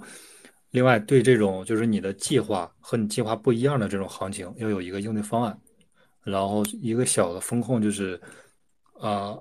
买的时候，入场的时候一定是下跌和震荡的时候买，不要这个越涨越买啊，对，这很容易就这个，呃，打到你这这个成本线成本价以下。对，好，整体就好，谢谢 K 哥，那啊。好，Jerry 哥那边呢？你对怎么样？就是做一个消息和一个数字平台那边负责，你对怎么样提高盈亏比有什么看法吗？呃，首先我非常赞同就是各位嘉宾的呃这个观点。呃，首先是我我个人认为，如果要去就是说把交易这个事情做好的话，呃，首先一定要明确自己的一个。一个性格以及交易的风格以及自己的就是等等的这些交易系统这些东西一定要去做一个自己的一个打磨，然后打磨这些是确实是呃非常需要花时间的，这是第一个。然后像呃，我个人认为这种盈亏比会比较高的，可能就是说小额的这种新币，相对来说这是比较好的一个，呃，这个这比较好的一个方向。然后从图表数据上来说，盈亏比比较高的，一般就是做突破行情，就比如说它在一个箱体里面震荡，它可能呃这个时候要进行一个突破了，这个突破的时候进行一个。呃，跟进的话，这个相对来说盈亏比包括自己的止损，呃是比较好的。盈亏比这个概念本身就是说，哎，我以多小的、多大的代价去换取多么大的一个呃收益嘛。然后我个人认为突破以及这个长期横盘在底部的一个突破的标的这种的盈亏比是比较不错的。然后呃像。其实是像包括我们自己观呃嘉宾这边都有不同的一个观点的一个碰撞嘛，比如说浮盈加仓这个事情好不好？这个我觉得就是因人而异，因为像海哥那边呃他的一个侧重点是呃底仓，然后第二次买入，然后买入之后把这个呃止盈止损进行一个调整，然后去做一个防御的一个动作等等这一套的自己的策略一定要清晰。这个才能去让去让自己更好的去做交易，呃，我这边更多会分享一些怎么从一个小白然后变成一个高手的一个过程吧，可能这个是我的一个视角，可能跟大家不同，然后包括呃像包括像林哥以及海哥他们说的布局的这个呃多仓位多周期，这个确实是非常重要的，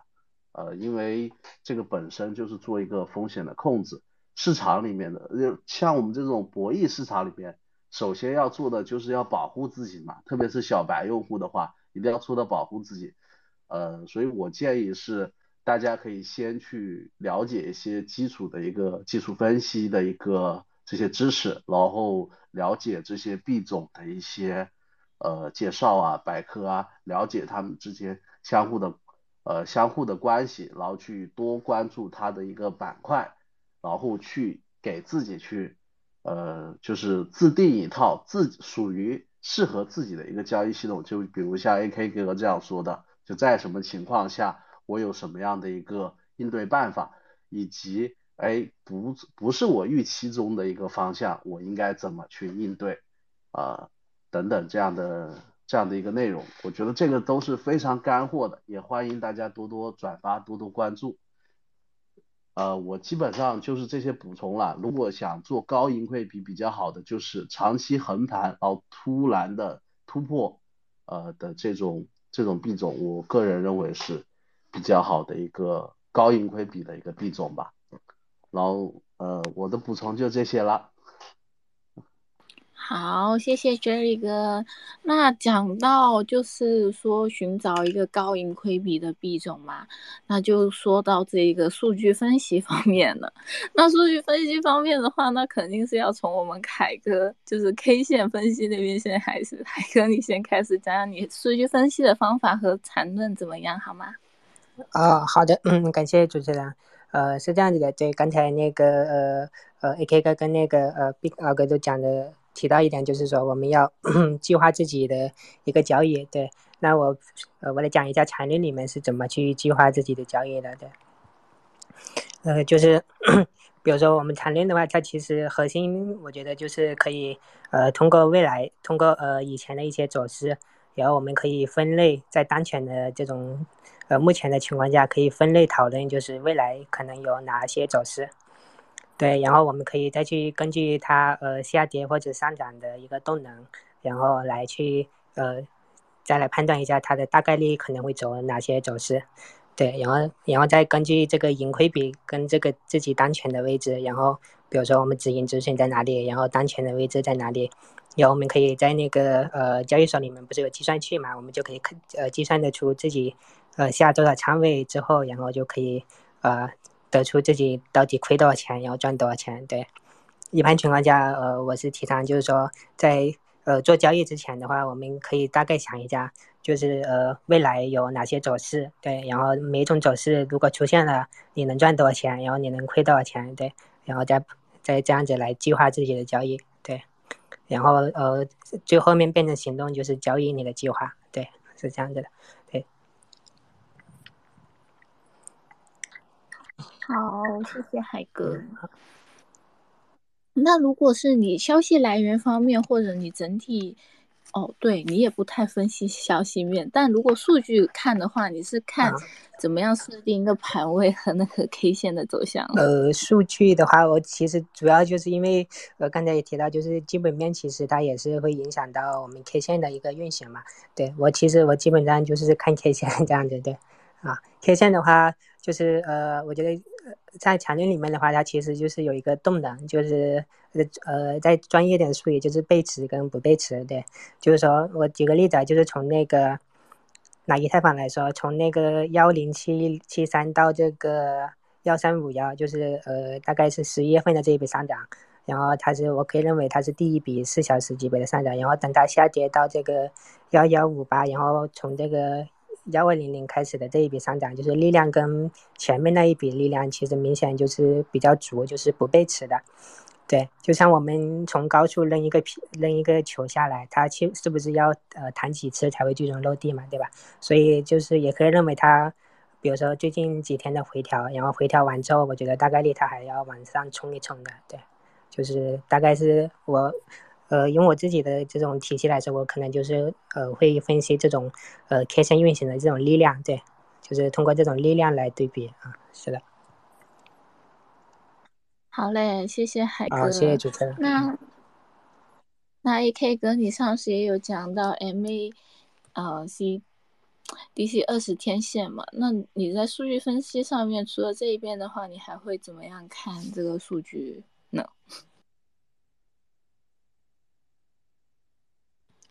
？A.K 哥还没开麦。哎，在的，在的。呃，对，我觉得数据这块儿，呃，其实还还是要拆拆分一下，细分一下，因为你做的这个不同的这个周期，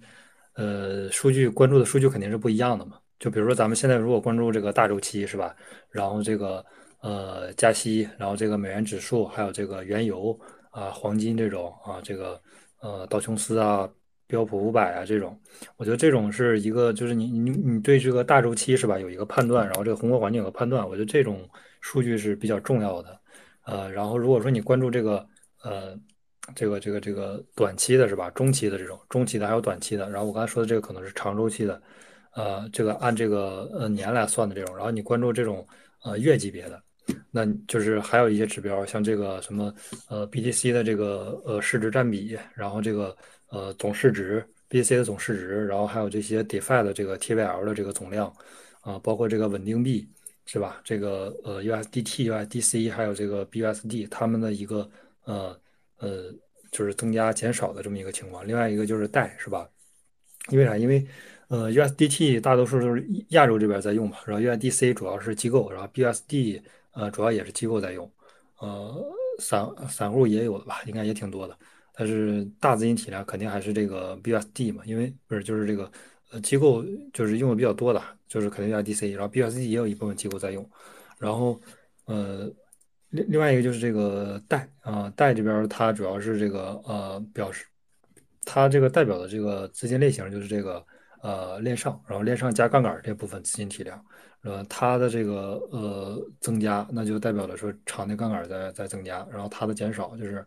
对，场内场内的逐渐在去杠杆啊，杠杆的这个倍数在降低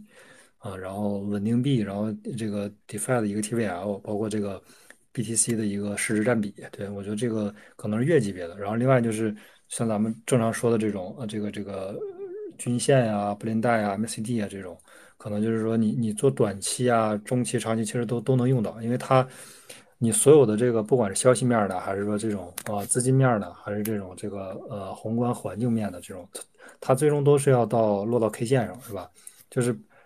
他的情绪，他的这个这个这个这个恐慌或者是贪婪，不管是不管是多么恐慌或者多么贪婪，它最后一定会落到 K 线上的一个价格啊，就是它成交的这个价格，它市价去买或者市价去卖，我觉得对这个 K 线不会骗人，也不会撒谎，所以说呃 K 线它。中期、短期、长期啊，其实都都可以去看的啊。对，然后这个不同的这个呃人，可能利用这个 K 线的这个这个这个呃方式也不太一样。这个这个大家自己去根据自己的偏好啊，因为可能有的人就喜欢就喜欢 MCD，有的人就喜欢布林带，是吧？这个在这个范围内震荡等等，这个这个不同的人这个偏好还不太一样，对。然后整体我觉得数据层面应该就这些，然后至于说具体一点的，比如说你要关注某一个币的它的链上数据，呃，那那首先前提一点是它这个币得是一个啊 DeFi 相关的，就是比如说你看这像这种只上了这种呃币安交易所了是吧？它它只上了一个所，或者只上了两个所，呃币安和 OK 这种。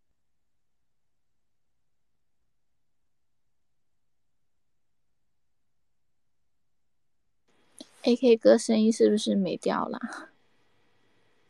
好像是。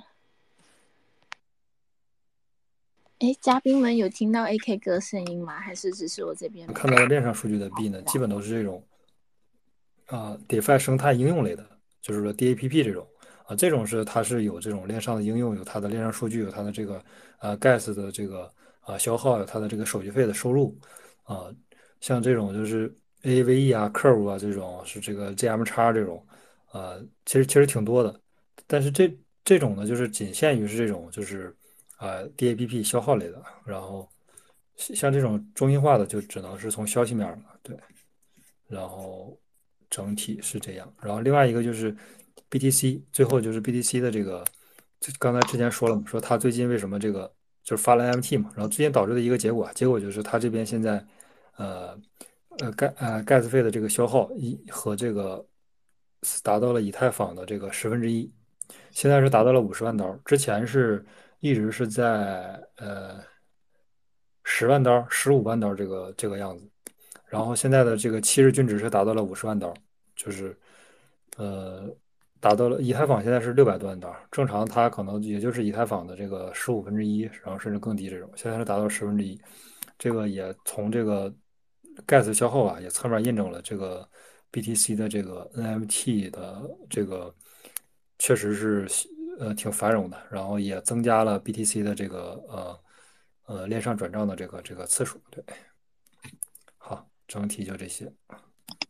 嗯嗯好的，谢谢 AK 哥、林哥，你 你那边呢？啊，sorry，我我没有 get 到这个主题是是什么？我们这一节的主题是啥？数据分析，数据分析和你可以也可以分析一下现在市场，就是你数据分析的整体呃思路是怎么走的，然后你也可以分析一下就现这现在的市场也可以。嗯，呃，数据分析的话就是有两个流派吧，一个是我们嗯就是常常用的就是 K 线嘛。K 线或者这个比较复杂一点的技术，所谓的技术指标嘛，包括这个布林带呀，我我常用的是布林带，然后还有这个裸 K 线呀，还有这个 MACD 钝化钝化，还有底底背离，对吧？这这些大家常用的这些指标，嗯，呃，就就像刚才海哥说的，就是呃，他可能不太海哥不太关注这个消息面啊，我比较关注消息面，但我很认同他的一个观点，就是说所有的信息都会反映到这个 K 线上。就是如果你如果你真的时间特别忙，然后你没有特别多的时间去关注这个市场，那你就看 K 线就好了。所有的所有东西都会都会呃，就是会会会呈现在这个这个这个这个这个这个市场走势上面价格上面嘛。我们只需要关注这个价价格它的波动它的波动就行了。当然，这个价格波动它会有各种指标来去衡量。我就说说我常用的这个布林带吧，因为布林带它。我用它，它因为它是有一个统计学统计学特征嘛，就是布林带的那个均线，它是一般来话你是可以自由设定的。我设定是二日均线，二日均线如果就是价格在二日均线和上下，就是一般来说在技术指标上就可以判断它这个是处于强势还是处于劣势，呃弱势嘛。然后它布林带的上上上上面那个上面那个线还有下面这个线分别是这个均线的二倍的标准差。就是这个二倍标准差在统计学上，就是说它假设假设我们这个，呃，我们的这个我们关注这个资产的价格它是正态分布的。当然，实际上金融金融产呃金融品类啊，比如比特币啊或者这个呃这个苹果的这个这个这个价格的波动，它其实不是正态分布的，它一般是有一个长尾或者有一个偏峰。但是在这个在这个这个金融分析上面，它为了就是便于便于这个计算，便于便于分析。它一般就是假设是正态分布，在在正态分布的情况下，就是，呃，这个我们投资品种这个价格啊，它是围绕这个这个均线，均线来进呃均线来波动的，然后它有百分之九十六左右的概率是落在这个布林带中间的。所以说，我们当我们去做布林带的这个，我们使用我使用布林布林带来去投资的话，我如果我做这个趋势呃回归策略的话，比如我只是做回归啊，我不做趋势，我做回归策略，比如它涨到了布林带的上方啊，那那对我来说就是说我可以在这个位置上开空的胜率我就是就比较高，我比如说我可能胜率在百分之。百分之九十多，但为什么就是说刚才这个 Jerry 哥也说了，就说做高盈亏比都要都要去都要去做突破，而不是做回归策略呢？原因就在于就是你，呃，你可以去看布林带嘛，那布林带的话，它一般就在一个比较，尤其是在横盘期，它在一个很狭窄的一个一个区间，它会你频繁的发出让你做多做出的做出做多和呃或者做空的信号吧，你在频繁的交易之中，无意之间就增加了你的这个。这个这个这个交易成本，我曾经有一段时间特别痴迷于这个网格交易，然后我当时在币安做这个网格嘛，呃，我我当时也就拿了一万美金吧，开了一个这个多这个这个网格，然后一个月的时间之内，我给币安刷了一百一百一百三十万美金的这个交易量，然后给币安交了这个 这个交这个手续费，这个高达一万美金，我自我自己盈利才盈利才不到一千美金，所所以说就说。这当然，这个网格它是一种极致的这个回归策略啊，极致的回归策略。但是你可以说拉长周期来看也是这样的，所以，呃，回归策略可能可能不太不太适合不太适合大多数交易者，而是适合那种他们就是有这种，呃，就是呃，就是说我们所说的这个做日商，他们可能会享受这个交易所的返佣，甚至这个呃零手续费甚至返佣，适合比较适合他们。然后我们重点还是做突破策略。虽然只有这个百分不到百分之五的概率，但是如果我们压住这个压中这个就是就是布林呃到了布林带上方，我们就就做多嘛，然后或者到了布林带下方我们就做空嘛。如果一旦我们压中了，那我们向上就有个有个趋势，我们的盈亏比例做高。但如果向下它它回撤到，比如说它回撤到这个布林带的这个中值了，那到这个位置就是我们的压突破失败了，那么就止损就好了。那这个位置它也不会有不会有太大的亏损，就是回撤的幅度也不会太大。这样的话，我们的整个盈亏比就会高。变高。如果我们坚持这么做的话，是呃做的次数多的话，那从数学期望来说，大数定律来说，我们就可以就可以把我们的这个盈亏比做做上去。谢谢谢谢主持人，谢谢大家。好，谢谢林哥。然后布林带子那条线大家记得哦。然后就轮到我们 Jerry 哥，那他那边应该数据分析方面肯定很厉害。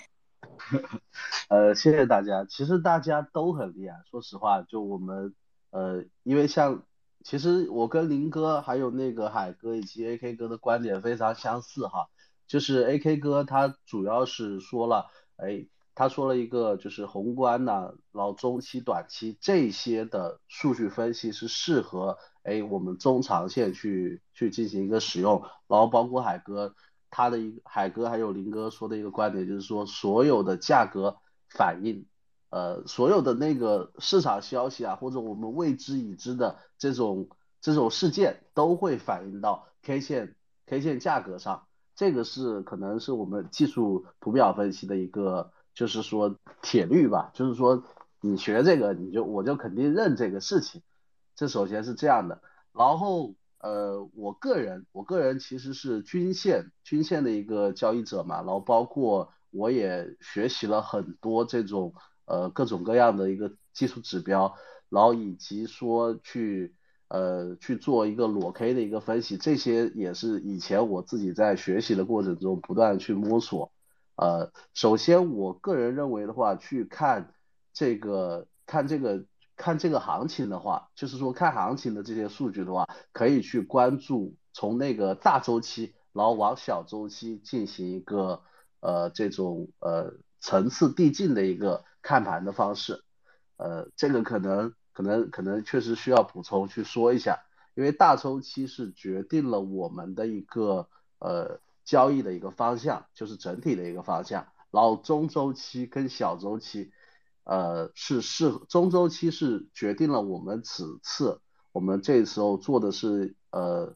做的是一个呃是波段呢，还是做趋势呢，还是做还是说是我们做那个突破等等这些事情。然后小周期是决定了我们自己的入场的一个呃点位，这可能是我自己在看盘的时候的一些呃一些细节吧。然后我们是把这个我们的一个均线的一个方式是集成了我们的信号，集成了我们的趋势信号，大家也可以去多关注。其实我在说这些也，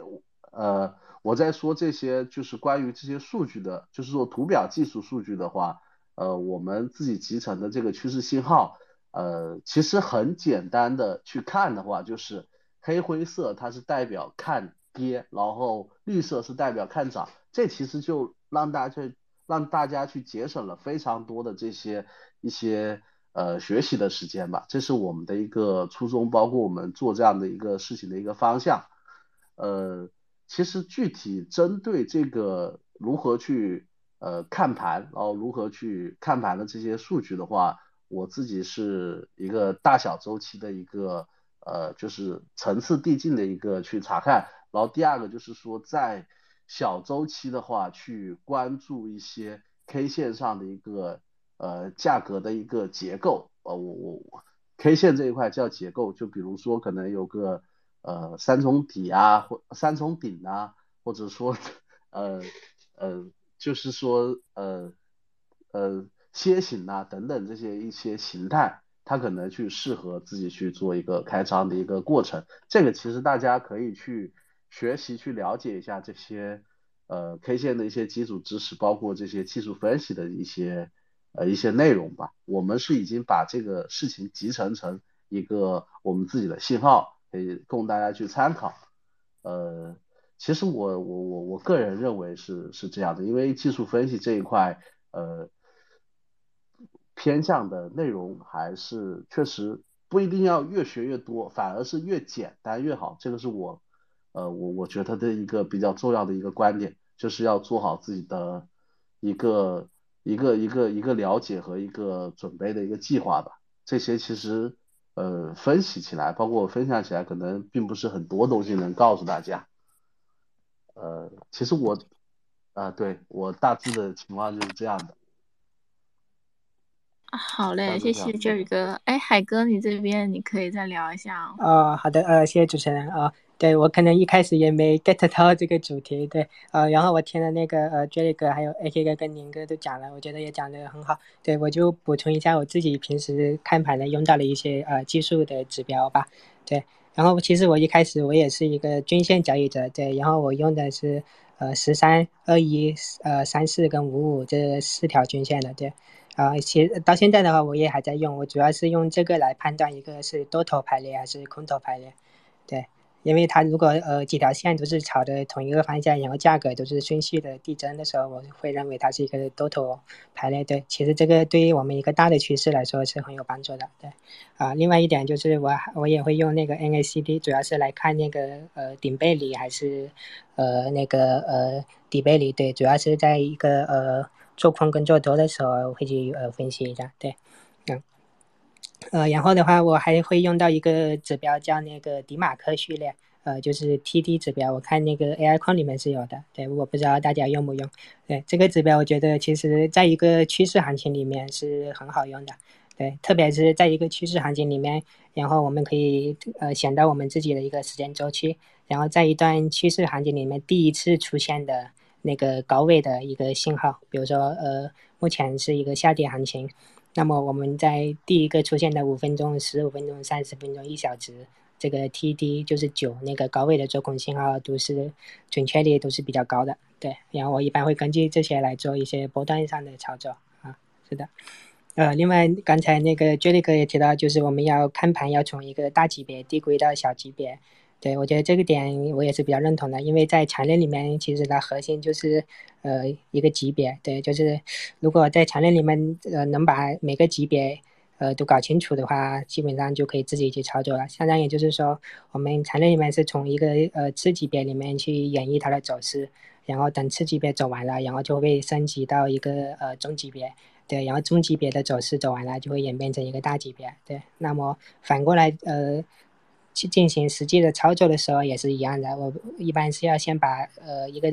大级别的走势，然后搞明白，然后再呃通过这个大级别里面，然后呃递归进去然后通过小级别里面的一个呃波段或者说一个涨跌，然后来进行自己的一个交易计划的调整，比如说加减仓啊这些，对，这些都是呃也是比较有用的啊，是的，啊行啊，谢谢主持人，我就补充到这么多吧啊。好嘞，谢谢海哥。那刚才讲完数据分析之后呢，那大家也说保本很重要嘛。那如果在回撤上面的话，大家会有什么就是控制这个减少自己回撤的技巧呢？嗯，林哥先开始吧。刚刚海哥讲完了，我不过台下有一个嘉宾。有一位听众想上来，你刚才上不上来？我再帮你拉一次哦。不过等这个轮次完了之后呢，然后你那边再让你问问题哦。好，林哥先。嗯，好。呃，回撤的话，其实我刚才那个 AK 哥也说了，我我用的就是回撤百分之二十，我就会止损。嗯，这块我我那个，因为我是现货嘛，现货的话可能交易不够频，不是不是很频繁。我觉得应该听听海哥或者 Jerry 哥他们的意见。嗯，谢谢主持人。好嘞，AK 哥，你这边也是现货，我没记错。啊，好的。实际上我这边是没有止损的，它这正常是，比如设置百分之二十是吧？宁哥这是这样，但是我这个是现货周期来的，就是。我我想过可能会这个跌的比较比较多的时候可能会止损，但是后来想了想，呃，周期嘛，反正就是就是你按这个季度啊或者按年这种，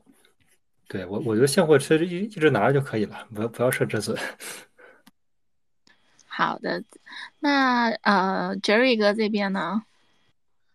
呃，我们可能就是现货和那个现货和合约，它都会有一个止损的一个方式。呃，首先要去分你这个事情做的是呃中期还是短线，还是说呃是大周期，这个一定要去做一个区分。呃，为什么我们我刚刚就是分享一个递归，就是说从大周期到小周小周期这样去去不断的去查看这个这个点呢？可因为越小的周期，它其实它价格就越灵敏嘛，包括它的那个呃它。它那个它那个止损，你在小周期上设的一个止损，可能相对来说你的损失就会比较小，因为我们是有合约和现货都有做，但是我我不提倡大家去做高倍的合约，我们我们社区也有高手说也是去长期做高倍合约，然后他自己是通过，但是他自己会通过一个资金量的方式去控制这个风险，呃，所以我我个人认为，所以说。呃，不管什么方式，风险是最重要的，所以止损是一定要去设置的。呃，就如果我我个人习惯是这样设置止损，比如说，呃，在我自己在做短线的时候，我可能合约以三个点呃为止损的一个一个一个一个一个点位哈，就是三个点，然后可能大概就是说，呃，不管我自己开多少倍了，大致是在三个点，因为你。在短线判断的时候，你三个点没有去做好这个判断的话，那可能确实这个事情就要就要往后延续了。然后，呃，现货的话的短线的话，我自己也会以五个点左右呃为这个止损的一个依据，五到八个点左右吧。这个可能根据情况不同啊，每个交易者的习惯也不一样。呃，这个是一个强制止损的一个过程，然后。呃，我们因为使用图表技术分析嘛，然后也有时候可能在学习的过程中会遇到，哎，我这个信号或者说我这个指标已经发出止损了，但是没有到达我的一个强制的一个止损的位置，我可能会提前去移动这个止损。这个因为我信更相信我自己的信号，因为我的信号是做了我自己的回测啊，做过我自己的复盘，我更相信我的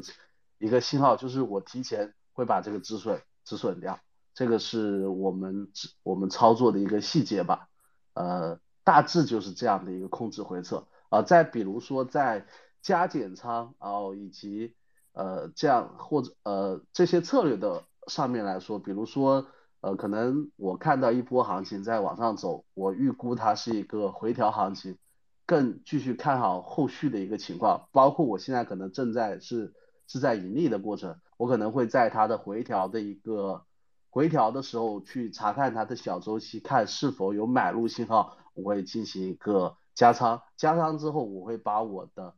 呃，我的止损再往上移动，就会移动到我的一个呃呃，就是说我第一层仓跟第二层仓的中间位置。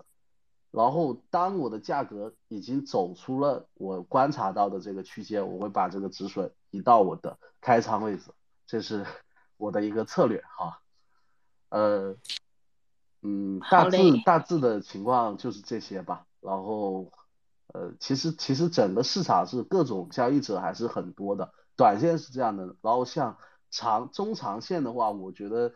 建死仓都没关系，这个点这个时候就只要越跌我就越买，然后我就拿着拿着可能就一直做一个就是底仓，包括做一个这样的一个资金的一个使用的一个方式，呃，因为 因为可能会遇到一个什么样的问题，就是说。像中长期的这样一年或两年这样的长期的这种仓位啊，可能会有一个遇到一个就是说，呃，这个资金效率使用的问题，可能呃为什么这这次牛市啊，就是说这个 DeFi 引起的嘛，然后也是因为有很多人也有这个困扰，就是中长期的这个呃这个资金应该放在哪？可能呃像。这一轮牛市，就可能很多人把钱就放到 DeFi 里面去挖矿了，包括去呃做币对交易啊等等这些方式去提高自己的一个收益率吧。这是一些策略上的分享。呃，我差不多就这样了，谢谢主持人。好嘞，那海哥你这边呢？你回撤商会有什么技巧吗？啊，好的，呃，感谢主持人。呃，是这样子的，就是，呃，我刚才也提到，就是我做单，我一般会，呃，根据船链的这个一买，然后会进一个底仓，对，然后，呃，一买的进去之后的话，我会把那个止损也会带好，就是说，呃，反正一买它有一个标志，就是一个呃底分型嘛，对，等它出底分型之后，我就会进场，然后会把我的止损放在呃底分型的下面一点，对，然后具体的呃回撤的话，我一般也会提仓在百分之五以内。对，因为比如说我有一百块钱，我每次亏五块钱，那如果我连续二十次做错了，那我才会归零，对吧？是，所以但是我觉得连续错二十次的概率还是比较小的，对，所以所以我的止损一般也是控制在百分之五这样子的，对。然后呃，我的那个加仓跟减仓的模式，呃，我感觉跟 j e 哥也是比较像，对，就是呃拿长链来说，就是我一般会在二买的里呃时候去加仓。然后等二买走出来之后，我会把我二买的加仓那个那个仓位的止损，然后放在二买的那个点位上，对，相当于是我的不同的仓位，我的止损是不一样的，对，也是进行了这种操作。呃，但是我因为我主要是做的合约，对，然后现货的话，我也认可那个呃 AK 哥说的，就是可能他现货他是资金分配了很多个仓位，对吧？然后他是一般现货的话，可能是越跌越买会越好一点，对，是的啊。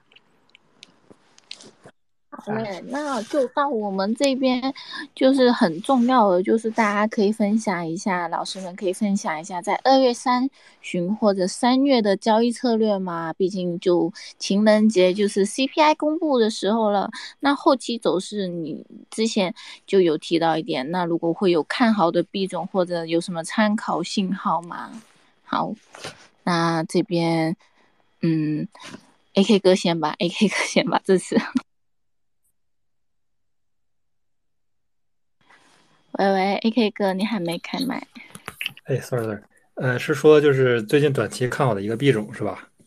对对对对，和 C P I，不过 C P I 指数其实早一些时间大家也有分析，你也可以带一下，就可能说二月下半旬整个走向和你一个看好的币种吧。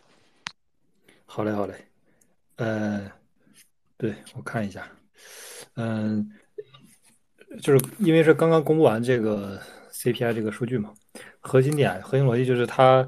呃，对，不太符合大家的这个预期啊。然后这个，呃，就业数据呢是比市场预期要好很多。然后那个导致就是这个美美指，然后这个反弹的比较比较强吧。我看一下，美指现在都弹到一百一百零三点五八了，从最低点，呃，幺零幺点这个五零最低点。然后反反弹到了幺零三点五八，这个美指是一波比较强的一波反弹啊，但是这个下跌趋势还还是在这个趋势当中，然后这个就导致美指反弹，然后这个美股的这个这个这个呃这个指数呢就是下下跌的比较比较狠，然后导致就是这个数字货币这一轮呢，就是也是稍微呃，我我没有美股跌的那么狠，但是也是跌了一些。然后我觉得这是一个对核心的原因啊，就是呃，但是就是嗯，目前来看，目前来看，呃，还是咱们之前说的那个，就是虽然说这个呃。这个日线是一个下跌的，然后周线是回调的，但是然后连在这个小时线四小时呢出现了，呃这种三次的这个顶背离，但是还没有明显的一个下跌啊。然后我觉得还是在这个趋势当中，就是还是二二月份、三月份还是有一轮就是呃稳中向上的这么一个行情。然后看好的币种的话，呃就是 Layer Two 吧，就是这个来包括 Layer Two 里边的生态，呃。像这个呃力度，然后现在最近呃呃不，这个生态里面还有这个比较火的这个呃这个 OP 呀 AB 呀，然后再加上这个呃生态里边的这个 GM 叉，还有这个马蹄，对，然后 LSD，然后这个呃 FXS，还有 SSV，基本就是围绕着呃 Layer Two 和 Layer Two 里边生态里边的币吧，我觉得大家可以重点关注一些这些新币。呃，反正就是压舱石，每个人不一样嘛。你这个偏好 BNB、偏好以太坊的、偏好这个比特币的都有。然后，呃，炒新币的话，我觉得就是一定要关注 Layer Two，然后 Layer Two 里边的生态。那如果 Layer Two 你觉得它这个市值比较高，那就关注关注它生态里面的币。现在对，然后呃，刚刚炒了一轮，回调都比较大吧，然后也是比较好的这个时机。嗯，好，主持人。好嘞，谢谢 AK 哥。那我们下面让 Jerry 哥讲一下你对就下半旬的行情看法，然后一个推荐的币种或者推荐的赛道吧。呃，我我就说推荐赛道吧，因为推荐币种这个啊，我们经常会在那个我的推特里面去公布、去发布，大家可以多关注一下我的推特啊，嗯。我首先说就是呃像 Lay Two 呃 Lay Two 啊，然后像减产啊等等这些，我个人认为比较有实质性，就是说利好的这种币种啊，呃我都会去比较关注，就是说这种比从基本面上去看呢，就相对会比较好。呃，这个其实是这样一句话是能概括这个事情的哈。然后再比如说可能。我更想去强调一下，就是说大家在去呃关注这些这些这些赛道或者这些币种的时候，一定要去区分自己是做一个什么样的一个交易，呃这什么样风格以及做什么的交易者，这个很重要。就因为市场上热点太多了，大家如果就是乱冲的话，确实比较容易买掉。这个一定要结合自己的精力啊，包括自己的这个时间。然后包括自己的那个呃这个研究兴趣的方向去做这个事情，呃如果说从就是说中长期来看，因为我们是算是比较就是说全职去做这个交易的这个事情，所以中长线的布局会相对来说呃会会关注的会少一些，我们可能会更多关注一下这个波段的这个事情，然后波段的这个事情我经常会在朋友圈。呃，或者是说在我们推特，在我们推特里面会多发布，大家可以多多多关注。呃，然后因为我们全职去做这个交易的话，如果是只做这个大周期的话，可能就不好吃饭啦，就是说这个这个钱它就不太好赚了。所以在做波段这些呃这些判断的话，我建议大家可以去多看一下我们的 B R 三信号，因为我们已经把呃我们认为。就是很不错、很好的这些内容都已经更新在我们这个网站上了。然后虽然网站上目前可能呃相对来说会有一些 bug 啊，会有一些等等这样的一些各种小问题啊，然后呃也希望大家多反馈。其实呃另外还有一个小的一个技巧就是，如果大家是关注长期合约现货的，可以在网站去设置一个趋势追踪，呃大盘的一个呃。单独设置的一个趋势追踪的一个信号的一个提醒，比如说当这个价格突破到了什么位置的时候，我们网站就会给你发一个呃邮件呐，然后包括说我们这个趋势信号改变的时候，也会跟你去发一个邮件，然后在这里面可以设置一小时或者四小时或者一天的这种不同周期的一个提醒的一个量级，大家可以去尝试用这种方式去关注一个中长线，呃，这是一个价格提醒的事。然后在在那个呃，如果关注短期的话，可以多去看我们的行情上的一个呃行情上的一些板一些功能。呃，比如说像我们的一个快速涨幅，还有板块行情，呃，板块行情可以去自己去布局一些呃短期的一个板块的一个轮动，然后像快速涨幅这个可能在熊市这个这个阶段或者反弹这个阶段，它的一个涨幅会比较弱一点，然后包括板块行情这一块，呃，就是说它的持续时间会比较短，但是如果到了牛市的时候，很多板块可能一涨就是。涨小半个月或者一个月的这样的情况，这个就可能供大家有更多时间去关注这个，呃，关注这一块的，呃，一个一个赚取这一块的收益，然后包括自己也能反应的过来，这个是我主要想强调的一个点吧。谢谢主持人。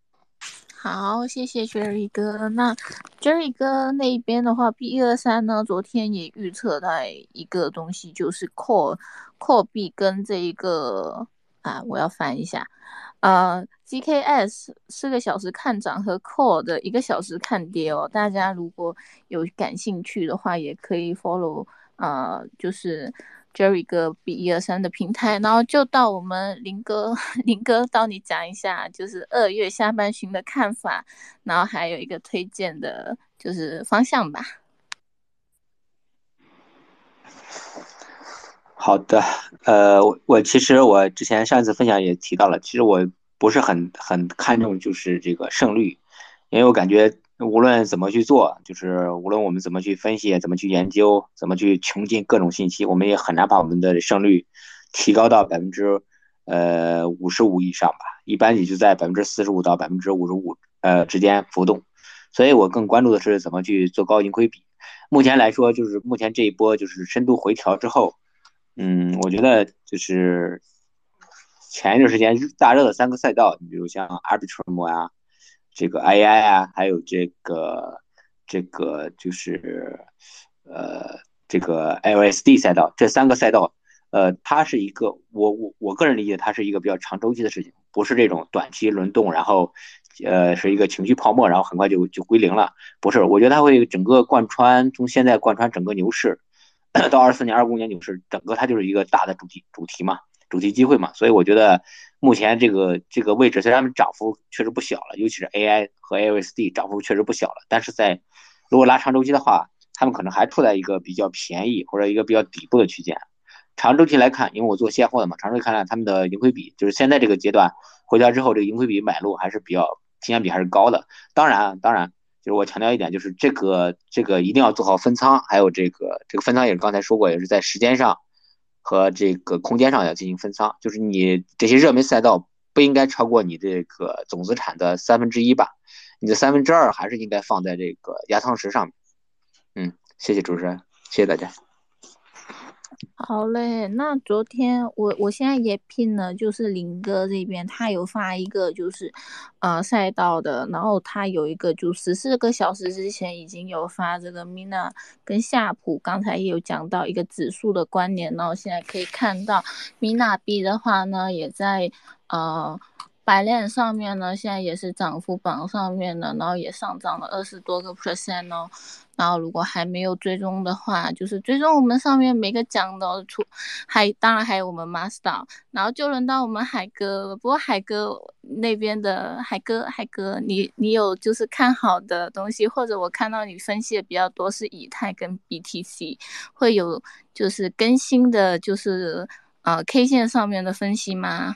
啊，好的，呃，感谢主持人。对我确实，我之前确实我的那个之前里面就只有 BTC、ETH，还有一个 ETH 跟 BTC 的那个呃比价的这三个品种。对，但是近期我也突然我的之前列表里面多了四十几个山寨币种。呃，为什么呢？是因为呃有一个品种在前几个月高位做空了四十个币种，然后一直 扛了几个月，然后浮亏了几百万。对，然后找我帮他解套。对，然后经过这一轮的呃相对呃较多的一个跌幅吧，对，帮它回血了有一半左右，对，啊，然后呃回到正题啊，就是呃讲一下，我主要分析一下 BTC 跟以太坊嘛，对我认为就当前的这一笔呃从两万四到现在的这个高位回调，呃基本上快结束了，呃我觉得可能下周那个 CPI 出来之后，可能还会有一个插针然后破低的这么一个动作，对。然后，如果它破底之后的话，我觉得是可以进行一个呃低倍或者说现货去买入的。然后，我觉得在这个位置的话，盈亏比是比较高的，对。然后，呃，大饼的那个防守位置，我可能会放在两万这这个位置，对，是的啊。然后呃，山寨的话，因为这几天确实也看了一下，对我觉得山寨的话，呃，那个 APD 跟 FTN，我觉得走势走的还可以，对，可以如果有还有一个回调的话，可以关注一下，对，呃，但是它不一定还能继续破高，但是我觉得未来如果呃有个百分之二三十的涨幅，应该还是可以的啊。好的，呃，谢谢主持人。好嘞，谢谢海哥分享，然后。啊，谢谢各位嘉宾分享。然后今天大家分享了很多不同的这个财富密码，还有一些操作上面的呃重要资料吧。我觉得整体学这个交易逻辑啊，还有这个操作思路也是很重要。毕竟形成自己交易呃理论之后，才会做一个比较好的交易。你自己的钱自己管理嘛。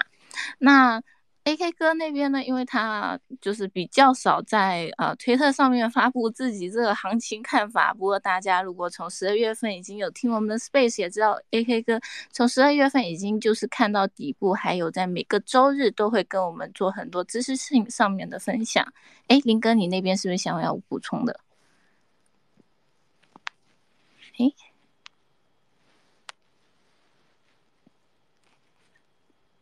林哥，林哥是掉了吗？